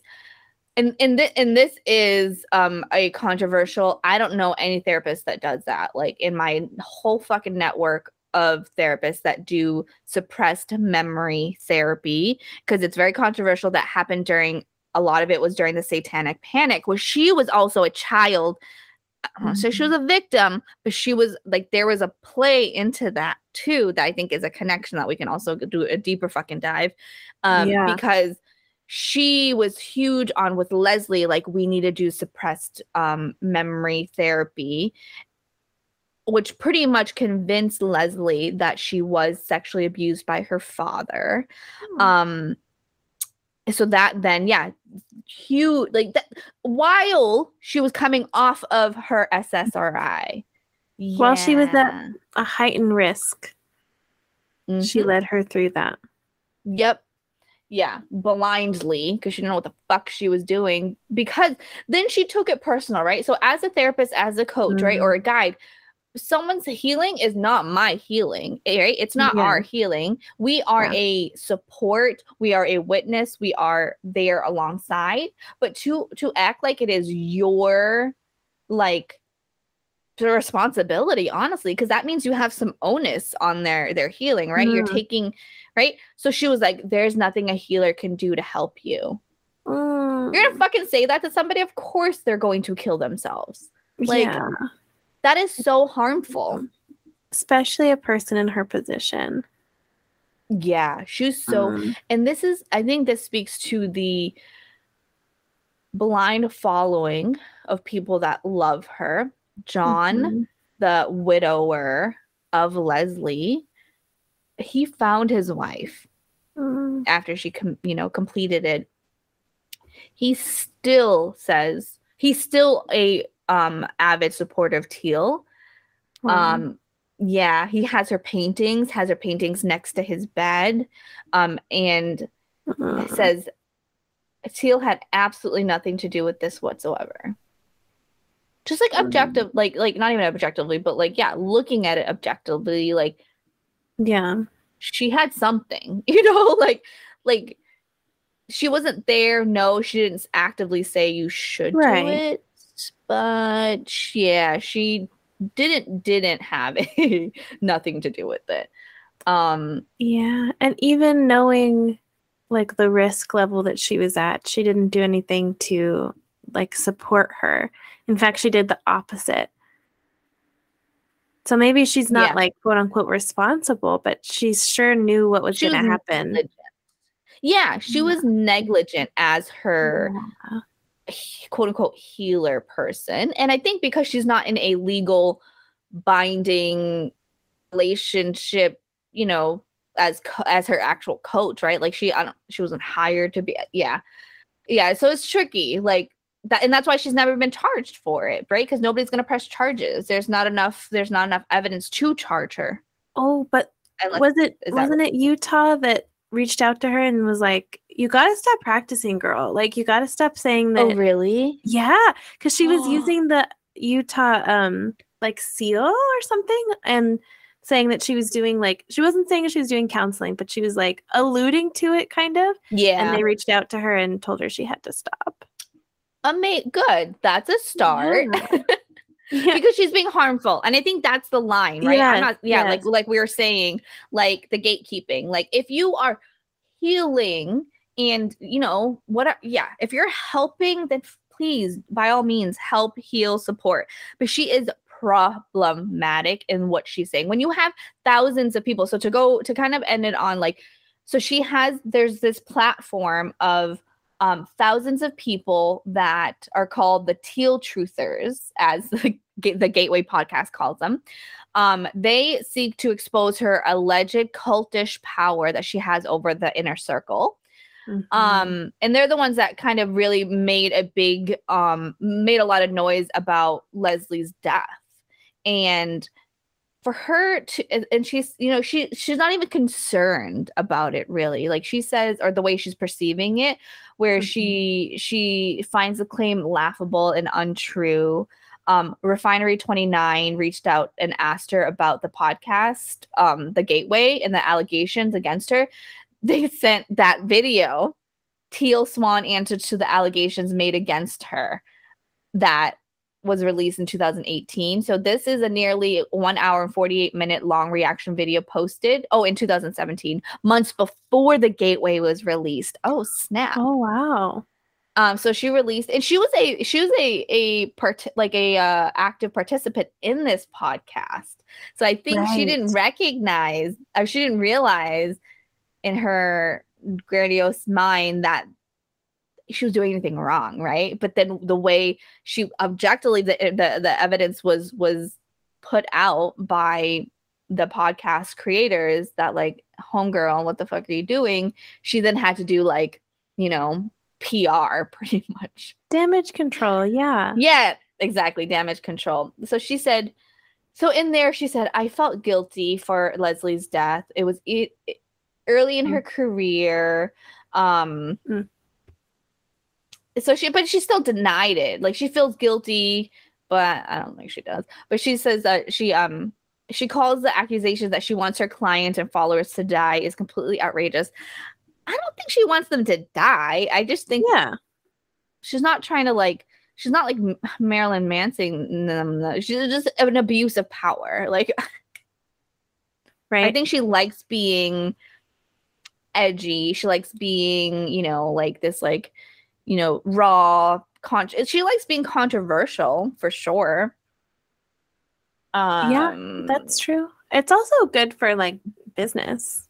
Yes, exactly. Exactly. Yeah. Like, imagine her shit has now blown up, right? Like, obviously, she caught our attention. yeah, I watched her YouTube videos now. like, Get those worked, subscribes back. Yeah, she got my views. uh, yeah. Get on my burner account. No, um um yeah so i think so i think th- and this is where I, I, will kind of like also like reiterate why like i do think she's problematic and cult could get is is cult ish mm-hmm. is like mm-hmm. when she's held accountable and and mm-hmm. given feedback she minimizes and gaslights mm-hmm. those issues um yeah. and doesn't try to to you know find out or even try to problem solve or anything about like how can I make if somebody was calling me a cult leader, I would be very like offended and be like, oh my god, what do I do? Like I don't want to be a leader. um yeah. like and it's funny because my my partner will like he'll he'll um he'll fuck around right? Because like on anchor and spotify i think it's anchor you could see like how many people listen to each episode. Or even i'm like oh mm-hmm. i have this many followers. Like i'm so excited. He's like oh that's a small cult. That's a small medium-sized church. I'm like shut up. The the ultimate success. Right? I know right? I'm like i'm like tell me again. You grew up in the south without telling me you grew up in the south it's like, oh, it's a medium-sized church. Good job. Like, shut up. Um, so welcome to my yeah, surprise. gotcha fuckers. But the, um, the real point of this is cults aren't so bad. yeah. So end of the story is she's no um, so we're collaborating. this is our next go a guest. No, so yeah. So she yeah, so I think so I think what what is telling is like I keep saying is like, like she's gaslighting the people that are speaking up against her. And she's like, this is per- not verbatim because I'm like, I'm not, I don't have it verbatim, but like she's like, well, the reason why they don't really fuck with me, she's not that cool to talk like that, but she's like, the reason why they're not fucking with me is because like I didn't write, I didn't write their emails. I didn't write back to their email soon enough. Like literally, that, that that's like just like that's why they're mad at me. So it's former members of the tribers um but you know just like the reason why they're not they left the group is because just little things like i'm not writing soon enough or they don't get enough time with me. Um so they lose a sense of belonging when they're no longer with the tribe. So of course what are they going to go? They're going to go to the hate group so they can get that sense of of belonging. No no that's also that's she made a good point in her youtube video which was that the documentary like did negatively portray the people who followed her, which I agree. They like did make mm-hmm. them seem like weak. But at the same yeah. time, if we're using that logic, to say that all of her followers are so they need constant attention and constant validation and if she won't give it to them they're going to leave and hate her instead like that's really to call them that emotionally immature Exactly. Yeah. And those are the people that are your followers or like support you. Yeah. It's- your supporters. Exactly. So immediately she's so these are folks that you care about so much, but yeah, but then that's that's mm-hmm. your view on them, right? Is that oh, but they're so desperate for belonging that they immediately go to a hate group. No. That's not it. so, yeah. but despite that, she still says she still says with all of the people saying like hey that's not no that's not okay i have the confidence and i have the strategy to help people out of suicidal thoughts mm. and okay. it's also like respectable to say that you made a mistake and that like maybe there it's okay to defend yourself too but yeah. it's also okay to say like oh, actually, like after hearing all this feedback, I'm going to take a look at it. And I think yeah. that's really what's lacking. And also, it's yeah. not lost on me that she's a white woman not taking ownership and accountability when she's called out too. Like, there's also that layer there too. Right, right, and I appreciate you bringing that up because I think that's mm-hmm. a lot. It's it's the it's the fragility that of the mm. feedback, right? It's the, oh, well, they don't like me because I am a woman on there. Sure, that parts of that is true, right? But like, yeah, you can't hide behind that just because you're a white woman or a woman in general that that's what's being addressed like yeah there's no there's yeah. no ability there's no self-awareness yes and i definitely tried to keep that in mind like do i have a bias against her because she's obviously like an assertive woman who is practicing like non-christian things. Right. Maybe like maybe on accident sure. Like but at the same time like you said she can't hide behind that basically. Yeah and and when we're looking at the problematic behaviors mm-hmm. it's the problematic behaviors that we're calling out not not who the i don't care. Like again right it, we could easily be like, oh, but she doesn't have a certificate. She doesn't. She's not licensed. She's not higher education. I don't give a fuck. But when you tell suicidal uh, patient or clients um, that it's either they need to make a choice now that they're going to do this or not, right? Or you tell them that there's no healing, there's nothing else a healer can do. Like, no, you're fucking wrong and yeah. an asshole for that. And that, yeah. that's the line. Um, you would have missed this since you didn't see the Hulu show. Um, but there was a woman who joined. Um, she was like in love with her like like manager. Like he was more than that. He was like almost like a platonic partner and like really invested in her business and was like with her since she was younger. Um, and she fell in love with him. And it shows this woman like entering and being really excited. And it slowly shows her like questioning and feeling really alienated. And then it shows her having this confrontation with Teal. And the Teal like argued that they edited a lot of things because some things she was saying you couldn't see her mouth saying. So I did keep that in mind. But the mm-hmm. things that she said when it was all on her face were so awful and so like so abusive. There's no way that could have been edited to seem more abusive than it was. It was just so right. awful. Right. Yeah. Context are not like, yeah, I mean, yeah, no, I think that's a good point. And I know you had talked about this offline of like, mm-hmm. yes, is it meaner or like whatever you're saying? Was it was it meaner taken out of context? Maybe, but is it still a mean thing? Yeah, like you still said it. Yeah, you still said something abusive. Maybe you didn't say it. Like maybe you said more in the middle. but like doesn't make it better. Right. Maybe it was like more yeah. spread out, but it right. doesn't make it any better. Right, right. Like yeah, like yeah, totally.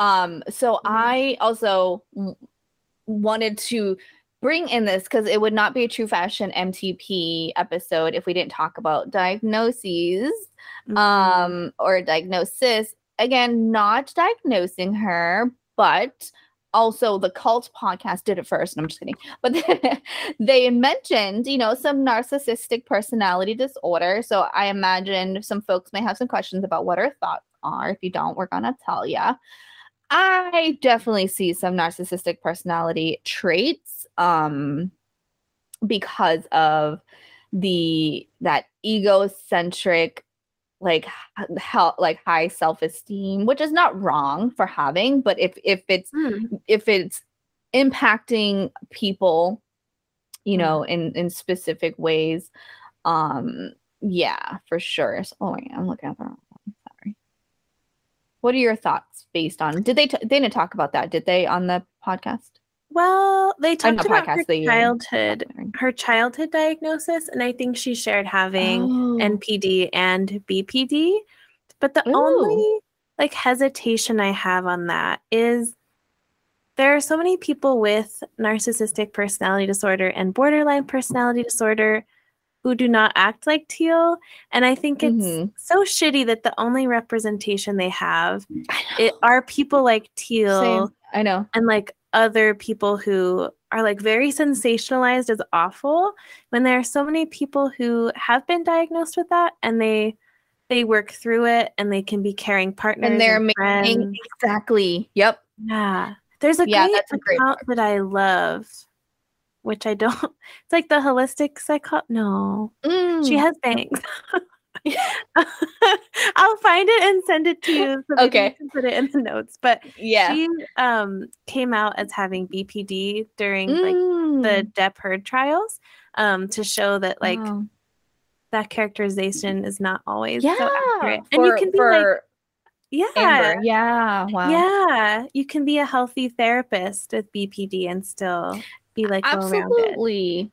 Yeah, mm-hmm. absolutely. Right. And I, and I love that you bring that point of like again, like that's why we talk about like the other like the mur like the murders, right? Like you can have antisocial mm-hmm. disorder and not be a murderer, right? Like like what and I think she found a way to to direct the those person mm-hmm. like those things but she wasn't healthy enough to do it without hurting people you know yeah um because yeah. of that that feedback because when you get feedback as a narcissist from i learned from a friend i'm not a narcissist maybe i don't know I don't know. Aren't we all a little though? But no, she uh she yeah, like getting that feedback, she can't take it, right? Like that it is a yeah. personal like attack to her. So looking at like what NPD um criteria is is so to my meet criteria, right? There's like a significant impairment in personality mm-hmm. functioning that is manifested in these specific things like identity, self esteem regulation. Who would she be if she didn't have this anymore, right? Like, mm. who would mm. she be if she just lost this identity? Because she she fucking eats that up. Like the way she talks about it. She said she wants to be yeah. famous. This mean not everybody famous is narcissistic, but like if she uses that to validate herself. a little, yeah, a little bit. Um, self direction, goal setting is based on gaining approval. Well, and like, to your point, she went from being 18 and then when she was like early mid 20s, she she started becoming famous. So she never really got to establish her own identity before this. Right. Absolutely. Yeah, mm-hmm. absolutely. Mm-hmm. And then you said that she if she was diagnosed early on too, which I I don't see kiddos yeah. being diagnosed that fucking young for BPD and M. Like personality disorders are usually diagnosed later. And in my opinion, my my professional clinical opinion, personality disorders are are um symptoms of trauma and and, and distress, mm. you know. Um yeah. these things are there to meet a need that they did not get growing up. Yes. And um I think when she was a child, that's when the like split personality thing was super big. And when yes. suppressed, repressed trauma stuff was really big. Exactly. The satanic panic stuff too. Yeah, absolutely. Oh, is that what that means? Oh yeah. Um so yeah, the say well no, the satanic panic um stuff happened when yes, the suppressed repressed memories of being abused by a, a cult uh by the say yeah. Oh, that was in the 90s. Gotcha. Yep. I didn't know there was any overlap with thinking with her yeah yeah i didn't go into it because i'm like fuck i can't open that because that's a whole yeah. nother ch- like ep- episode over just her childhood too which i mean i think would have been help i don't know there's so much i feel like this is gonna part two i'm gonna split this up oh that's good yeah yeah um i know like we're so over i'm sorry it's bedtime no it's okay i'm good um yeah. So I'm gonna do a two-parter. You don't have to do anything. I'll just I'll just, you know, do the intro outro for two-parter. Um that sounds good. For it. Because yeah, yeah, because the say like satanic panic happened like 80s, 90s, like late 80s, early 90s. And when she was in the she, her reports of child abuse involved some satanic stuff supposedly so that's why in my opinion mm. allegedly i don't know if the abuse happened okay i don't want to say it didn't happen but like i don't know what to the extent of it like you know what i mean? Because mm. all of that what if she's having suppressed quote unquote suppressed memories too? I don't know. Yeah. So yeah that that's i don't know i don't know. Because because she's built her fucking brand off of that too. Right. I know I was hesitant to talk about her childhood because it seems like so personal, but she does that's like a lot of her marketing honestly oh yeah. i mean it's personal but that's like she's using that to brand a niche right? Which I, she has every right to like own your story.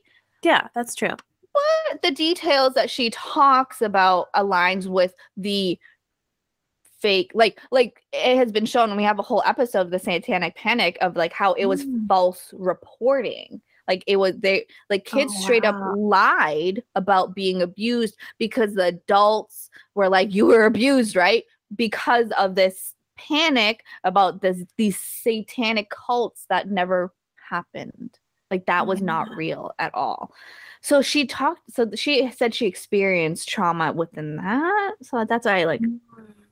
but that also brings up like the trauma bonding that she does too of like she makes you feel so incredibly like connected to her because she dumps all this like super traumatizing oh information. oh and then yes. in her retreats she's it's not like you know how are you? Who are you? It's like what's the worst thing that's ever happened to you? Oh my tell gosh. all of us in detail. Like that's such that's such a that's trauma bonding yeah, it is. Move. That is a yeah, absolutely. That is such a culty move. Yeah, absolutely. MLMs do that. Um, mm-hmm. yeah, NXIVM did that. Like, yeah, absolute trauma bonding. Absolutely. Yeah. Um, and she has just really poor fucking boundaries if we're gonna go there too. Like in regard to, uh, and, uh, like in the in the podcast. in the podcast episode, she I had a phone call with the with the um journalist and he was like, I don't know how I'm gonna, you know, like bring up, you know, the, the suicide stuff. And because he's like, literally, this is the first time I'm meeting her. And she's like, he's like, Oh, how are you? She's like, Oh, just had a day. And she's like, literally within two minutes, she's like, Yeah, just these haters, these haters are like saying that, you know, the Leslie um Wayne uh Guard stuff like immediately went into mm. that shit. So it's like that's that's one of my big red flags for a person that I'm yeah. meeting is when immediately they're like they dump everything on you and everyone hates them. Like I've noticed a theme of people who end up hurting me like often tell me early on oh, yeah. hated they like are. they're the victim. Yeah, like they're yeah. always the victim. And I'm yeah. like, wait, I feel like maybe we should unpack why everyone why you have all these haters, right? right? Yeah. Like I don't I have enough self-awareness to like my haters don't like me because they're intimidated by me and that's fine. Like I'm not likable all the time. I don't say yeah. the love light stuff. You know what I mean? Like like I like but like they're not just haters like they can have their opinion like and that's where she she doesn't have that ability to say that. Like she doesn't have the ability to, mm-hmm. to think that that like, oh, maybe yeah, maybe I'm just not that their type of person. She's like, well, it's a, you know, them thing rather than it's a me thing. Yeah. And it's so centered on those haters too. yeah.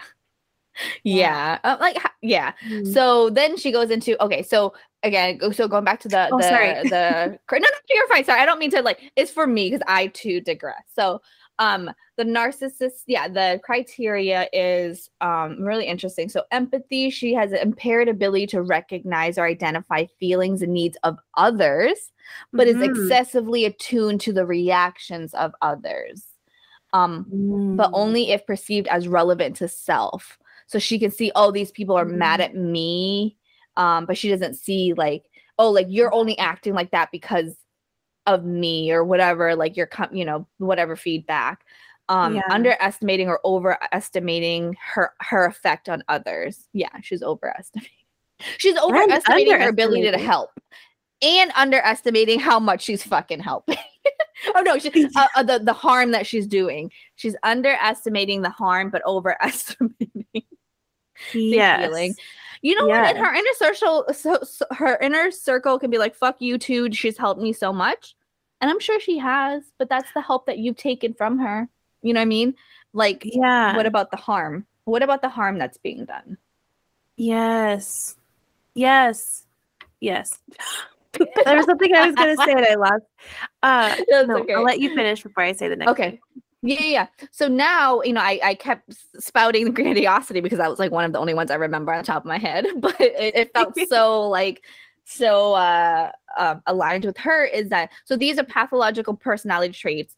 Um, so and anti, yeah, whatever. So she's she has grandiosity, which is feelings of entitlement, either overt or covert, self centeredness, and then firmly holding to the belief that one is better than others, and she's condescending mm. to towards others. And yes, oh and those God, feelings yeah. of entitlement, they speak to the inner circle. Well, she has this like traveling fleet of people that does her fucking chores for her she has this and she has a child and like her quote oh. unquote inner circle is like we'll take care of the kids and then she'll like hang out over that one kid the son or like she'll hang out with him for like a minute and she's like mm, he's annoying. He needs things. Somebody help me. Oh, that poor son. Can you imagine? sorry friend. Like i know. So um, yeah. I was gonna say that there was some like look into how she selects people that work for her and there's this list of things called the non-negotiables. And i couldn't find a list online but the private investigator read them out loud. And okay. teal's response was that her team made them not her. But like you are the team. Yeah you reviewed that. You approved it. Like like it doesn't matter if you didn't write it right? No, yeah, no accountability. Oh, I didn't write it. What with your hand? Like, but like someone else wrote it and then gave it to you, and you said, "Sounds good. Send that to everyone else." And then send right. it over to that private investigate. Like it obviously had the approval, but some of those things were that they like d- partnerships outside of the inner circle were were um frowned upon. There was oh. even a oh. line about children. Like, and her defense was that only was if you were living with me. But she also said that none of them lived together. So I was like, which one is it, girly? Right. one of those things. But like, that's the amount of control that she felt necessary to have over the people. Like, my employer the university does not have a say in like the partner that I have. Like right. it's just not normal for an employer to have that level of say in your personal life. Yeah. And and she did for oh yeah, that was a non-negotiable. Like she she could uh, Yeah. I wish I could have found a full list.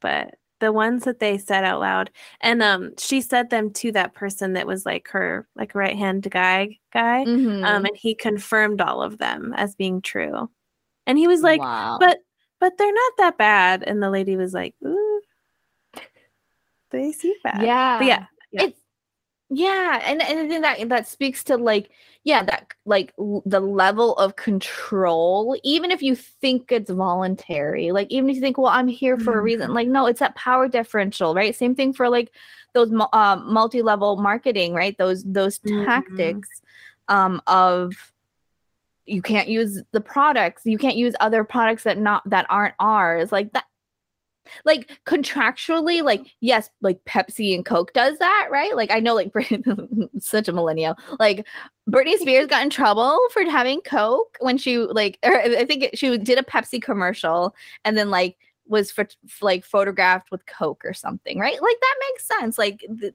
they they yeah, exchanged yeah. right? They exchanged um yeah. services. She got money they got her celebrity. That's a contract but if like if there's a power differential where you're not getting anything from that person, eh, they're just like a boss or like a you know supervisor and they're controlling. But she wasn't even like they it was literally voluntary because a yeah. lot of them weren't getting paid. Right. Is yeah, is yeah, so like oh yeah, that's true. So she wasn't yeah, she but they like they got well, I guess n- not according to her like room and board, right? Like too. So I don't know. She's a fucking liar. Live together? Yeah, exactly. mark. Yeah, I don't know. but like clearly they they look you know, like she was a, a authority figure to to them, right? So like yeah, in that space, like why why yeah why does she have control over? Like why does she have say in any of that stuff? Yeah, she's not even fucking paying you. No. That's yeah. Crazy. Yeah, that's not Okay. So yeah, I mean, I don't have an ending closing. yeah. I guess the only other thing I wanted to say was I feel like it gives us like why like why even go into it?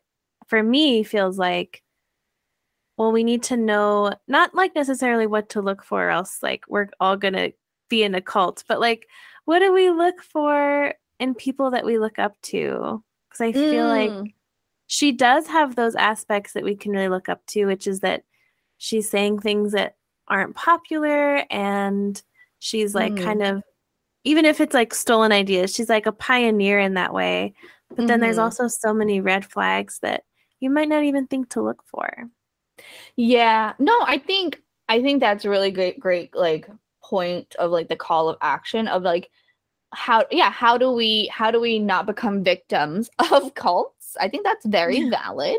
And yeah. like yeah, and how how do I then also not be a perpetrator of cultural appropriation too? Mm-hmm. Because you're also part of that if you are you know con- you know in that circle of just what I mean, I think I think I think for them, they're like cultural appropriation is the last fucking thing, right? That they have to worry about. It's like right, their right, safety. Right. Um yeah. yeah, I think I think it's tricky. Yeah, like it's tricky to find that fine that to know that fine line for healing. Mm-hmm. Too, because she is seen as a role model and a person to provide healing services um but has problematic behaviors. And then mm-hmm. the and and i think what's telling that we just went over is that she's uh, she's not willing to have conversations around feedback and criticism. Um yeah.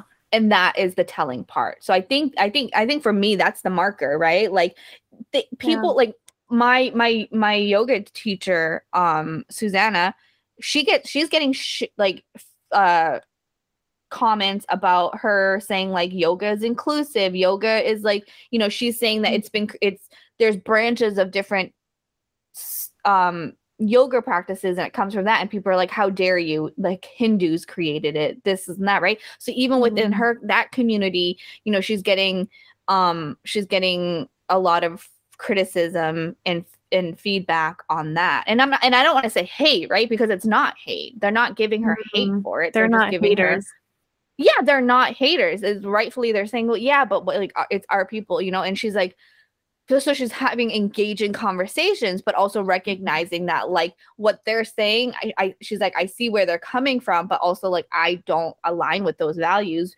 of those thoughts because it's not mm-hmm. helpful in the practice of what yoga means um mm-hmm. so i mm. think yeah and then i think that and that is a depiction of someone that is able that is doing it for the right reasons mm. if that makes sense yes and i feel like that's that's like the main red flag for me but then i have another one which is that mm-hmm. she definitely overrode people's like autonomy and sovereignty yes and I yeah. feel like a good spiritual teacher will never, ever, ever ask you to bypass your comfort and your consent. Yes, beautiful. Yeah, totally. In your healing, yeah, in your healing journey, it is always your, it's always your choice, right? Even for me, when even if your guide, your your support knows that it's not helpful to avoid. If you want to fucking avoid, then you avoid. Like, yes, yeah. who are we to say that, right? Like, we're there to help bring up and, you know, maybe even challenge in a loving, you know, way, but it's always your choice to move forward or not. Like, I work, I do trauma work with clients, and I always do check-ins. I always say, you let me know if we mm-hmm. need to stop, if we need to slow down, if you don't want to do this for this session, right? Like, yeah. Because and then you know if i see it as hey like you know we haven't done this in a bit like you know there might be some avoiding and i understand it feels better to do that but have a conversation if they're like no i don't want to do it then you don't have you you don't have to right like i yeah. can tell you my clinical opinion and let you know that you know it may, it may not be helpful in the long run um but take it as you may and i will never shame or judge you for that right like and i think that's a beautiful point and she doesn't fucking do that the opposite. mm-hmm. Yeah, I think what it doesn't match up, and and how much, and again, I and I intentionally took the information from her website because mm-hmm. I wanted to make sure that it came from her words or her people that you know she's uh, talking about empowerment and healing and you know having people you know make their own choice but then if mm-hmm. she's then not yeah honoring that then use a yeah whose empowerment is it exactly and that's a red flag is when when yeah. Your what your boundary right? Your boundary makes them feel attacked. Like we're, we're not gonna mm. like boundaries right? To be a receiver of a boundary doesn't does yeah. not feel good and that's human nature no, right? But what do you do it. with that information? I know right? I don't like it. I, I want you to get me ice cream. Um right but like how how well are you at receiving boundaries like, yes. yeah. I agree. Yeah. Ooh, great. I love that we yeah that was a great like great um part to to kind of end on of like yeah how does one then you know make sure that they're in a safe space mm-hmm. of finding folks to align with? And you know i think yeah you always and i think that like to yeah you always have a right to change your mind right? Like you always have yeah. a right to change your mind. Um mm. you may like this person now you get into the inner circle and you're like oh this doesn't feel right right? And and and you're not wrong for that. Um yeah. yeah. Yeah and there's also no shame for like having liked someone and then you watch a documentary and you realize oh shit. Like i've definitely had that moment where. I really liked people and then like learned more about them and was like yeah oh man and then felt like well i'm a piece of shit for like yeah them. it's like no no no you just didn't you just didn't know like and also how would you know this about her from watching her videos and her instagram you wouldn't Right. And that's ah uh, yeah, yeah, totally. Like that's why I was like, Sam, like, you know, I've been kind of like researching. I was like, I don't know, I don't know how to feel about her. I don't hate her, but I don't don't no. I don't like her. But now as we talk about, it, I'm like, okay, like like as we talk about like, okay, like her pro- like she's not a bad person. Like I don't think she's mm-hmm. a bad person. I don't think she's evil. I don't think she's like truly like ill intent.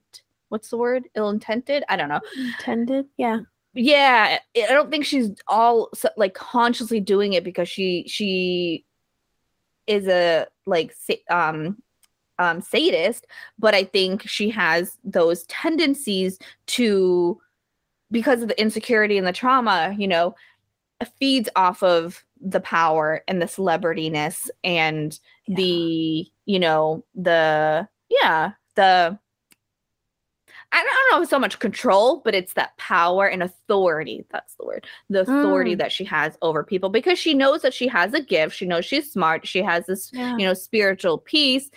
It's just not done mm. with what's the word? It's like not love? done. Yeah, it's she, yeah, she she thinks she's doing it out of love. It's not done with not no, non-harm honestly right mm. like that's mm. one of that's the one of the the limbs of mm. yoga right is non-harm and yeah. she's not she's not doing it with non-harm she is harming and when people say you are harming she doesn't take that information well yeah. so she's not living to her virtues and her, her practices and that's yeah. where i think for me is a red flag is if you can't live to the same values that you are are telling us then like get the fuck out of here yeah, and that we're like paying you five thousand dollars to hear, especially. totally. Yeah. Yeah. Yeah. For me, that's a moral. That's an like moral injury for me. Is like you're hypocritical, mm. and I don't like it. Yes. Yeah. Yeah. But on that note. yeah, no, I know totally. Sam, thank you so much for for joining and mm. um staying longer than I promised that it would be it's okay. all the time because time is a construct, but also bedtime is real. Oh yeah. yeah, it's true. It is a time struct. Time struct? Mm. Time struct. but yeah, so friends, make sure you check her out on Instagram. What where can where can the people find you? Ah, the people. My my only wish is to have fame. just joking. Call back. like Ellen and Oprah. I don't need to be rich. I just need to be famous like Ellen. Um but uh, my Instagram is at empowered.spirituality. And then my podcast is called Empowered Spirituality, and it's on Anchor and Apple and Spotify and Google and etc. etc. Yay! Thank you so much for for coming on and and helping me through this process. yeah, thank you so much for having me. This was so fun. Yes, awesome. Well, thanks, and we'll catch you guys later. Bye. Bye. Thank you for joining us, and be sure to come back where we continue to explore true crime, psychology, the paranormal, mental health, and everything in between. We would love to hear from you, so email us at millennialtherapistspod at gmail.com with your ghost stories, paranormal experiences, questions about therapy and counseling, or the social work field. And don't forget to share, subscribe, and review wherever you listen to your favorite podcasts. Remember, you are valued, you are enough, and you are not alone. Please subscribe and review. Bye bye. Although we are licensed mental health therapists and may cover therapy related subjects, the topics in this podcast should not substitute professional, psychological, or medical advice, diagnosis, or treatment. If you are a victim of a crime, which includes but not limited to stalking, human trafficking, financial crimes, or sexual assault, please know the Victim Connect Resource Center can help. They are a referral helpline where crime victims can learn about their rights and options confidentially and compassionately. A traditional telephone based helpline is 1 855 4 victim or 1 855 4 842846. Or you can connect with them at chat.victimconnect.org or at the website victimconnect.org. If you or someone you know is in crisis, whether they are considering suicide or not, please call the toll free lifeline available 24 7 across the United States by calling 1 800 273 8255 or visit suicidepreventionlifeline.org. US and Canadian listeners can also text HOME to 741 741 to connect with a trained crisis counselor. UK listeners text HOME to 85258 and Ireland listeners text HOME to 50808. For more mental health resources and support, international listeners can visit the website unitedgmh.org slash mental health support to find more mental health services and resources. And if you are a veteran in crisis or concerned about one, connect with the Veteran Crisis Line to reach caring, qualified responders with the Department of Veterans Affairs at 1 800 273 8255 and press 1 or text 838 255. Or you can always visit veteranscrisisline.net if you or anyone you know may be experiencing domestic violence, you can find resources and support with the National Domestic Violence Hotline. Visit thehotline.org or call 1 800 799 7233.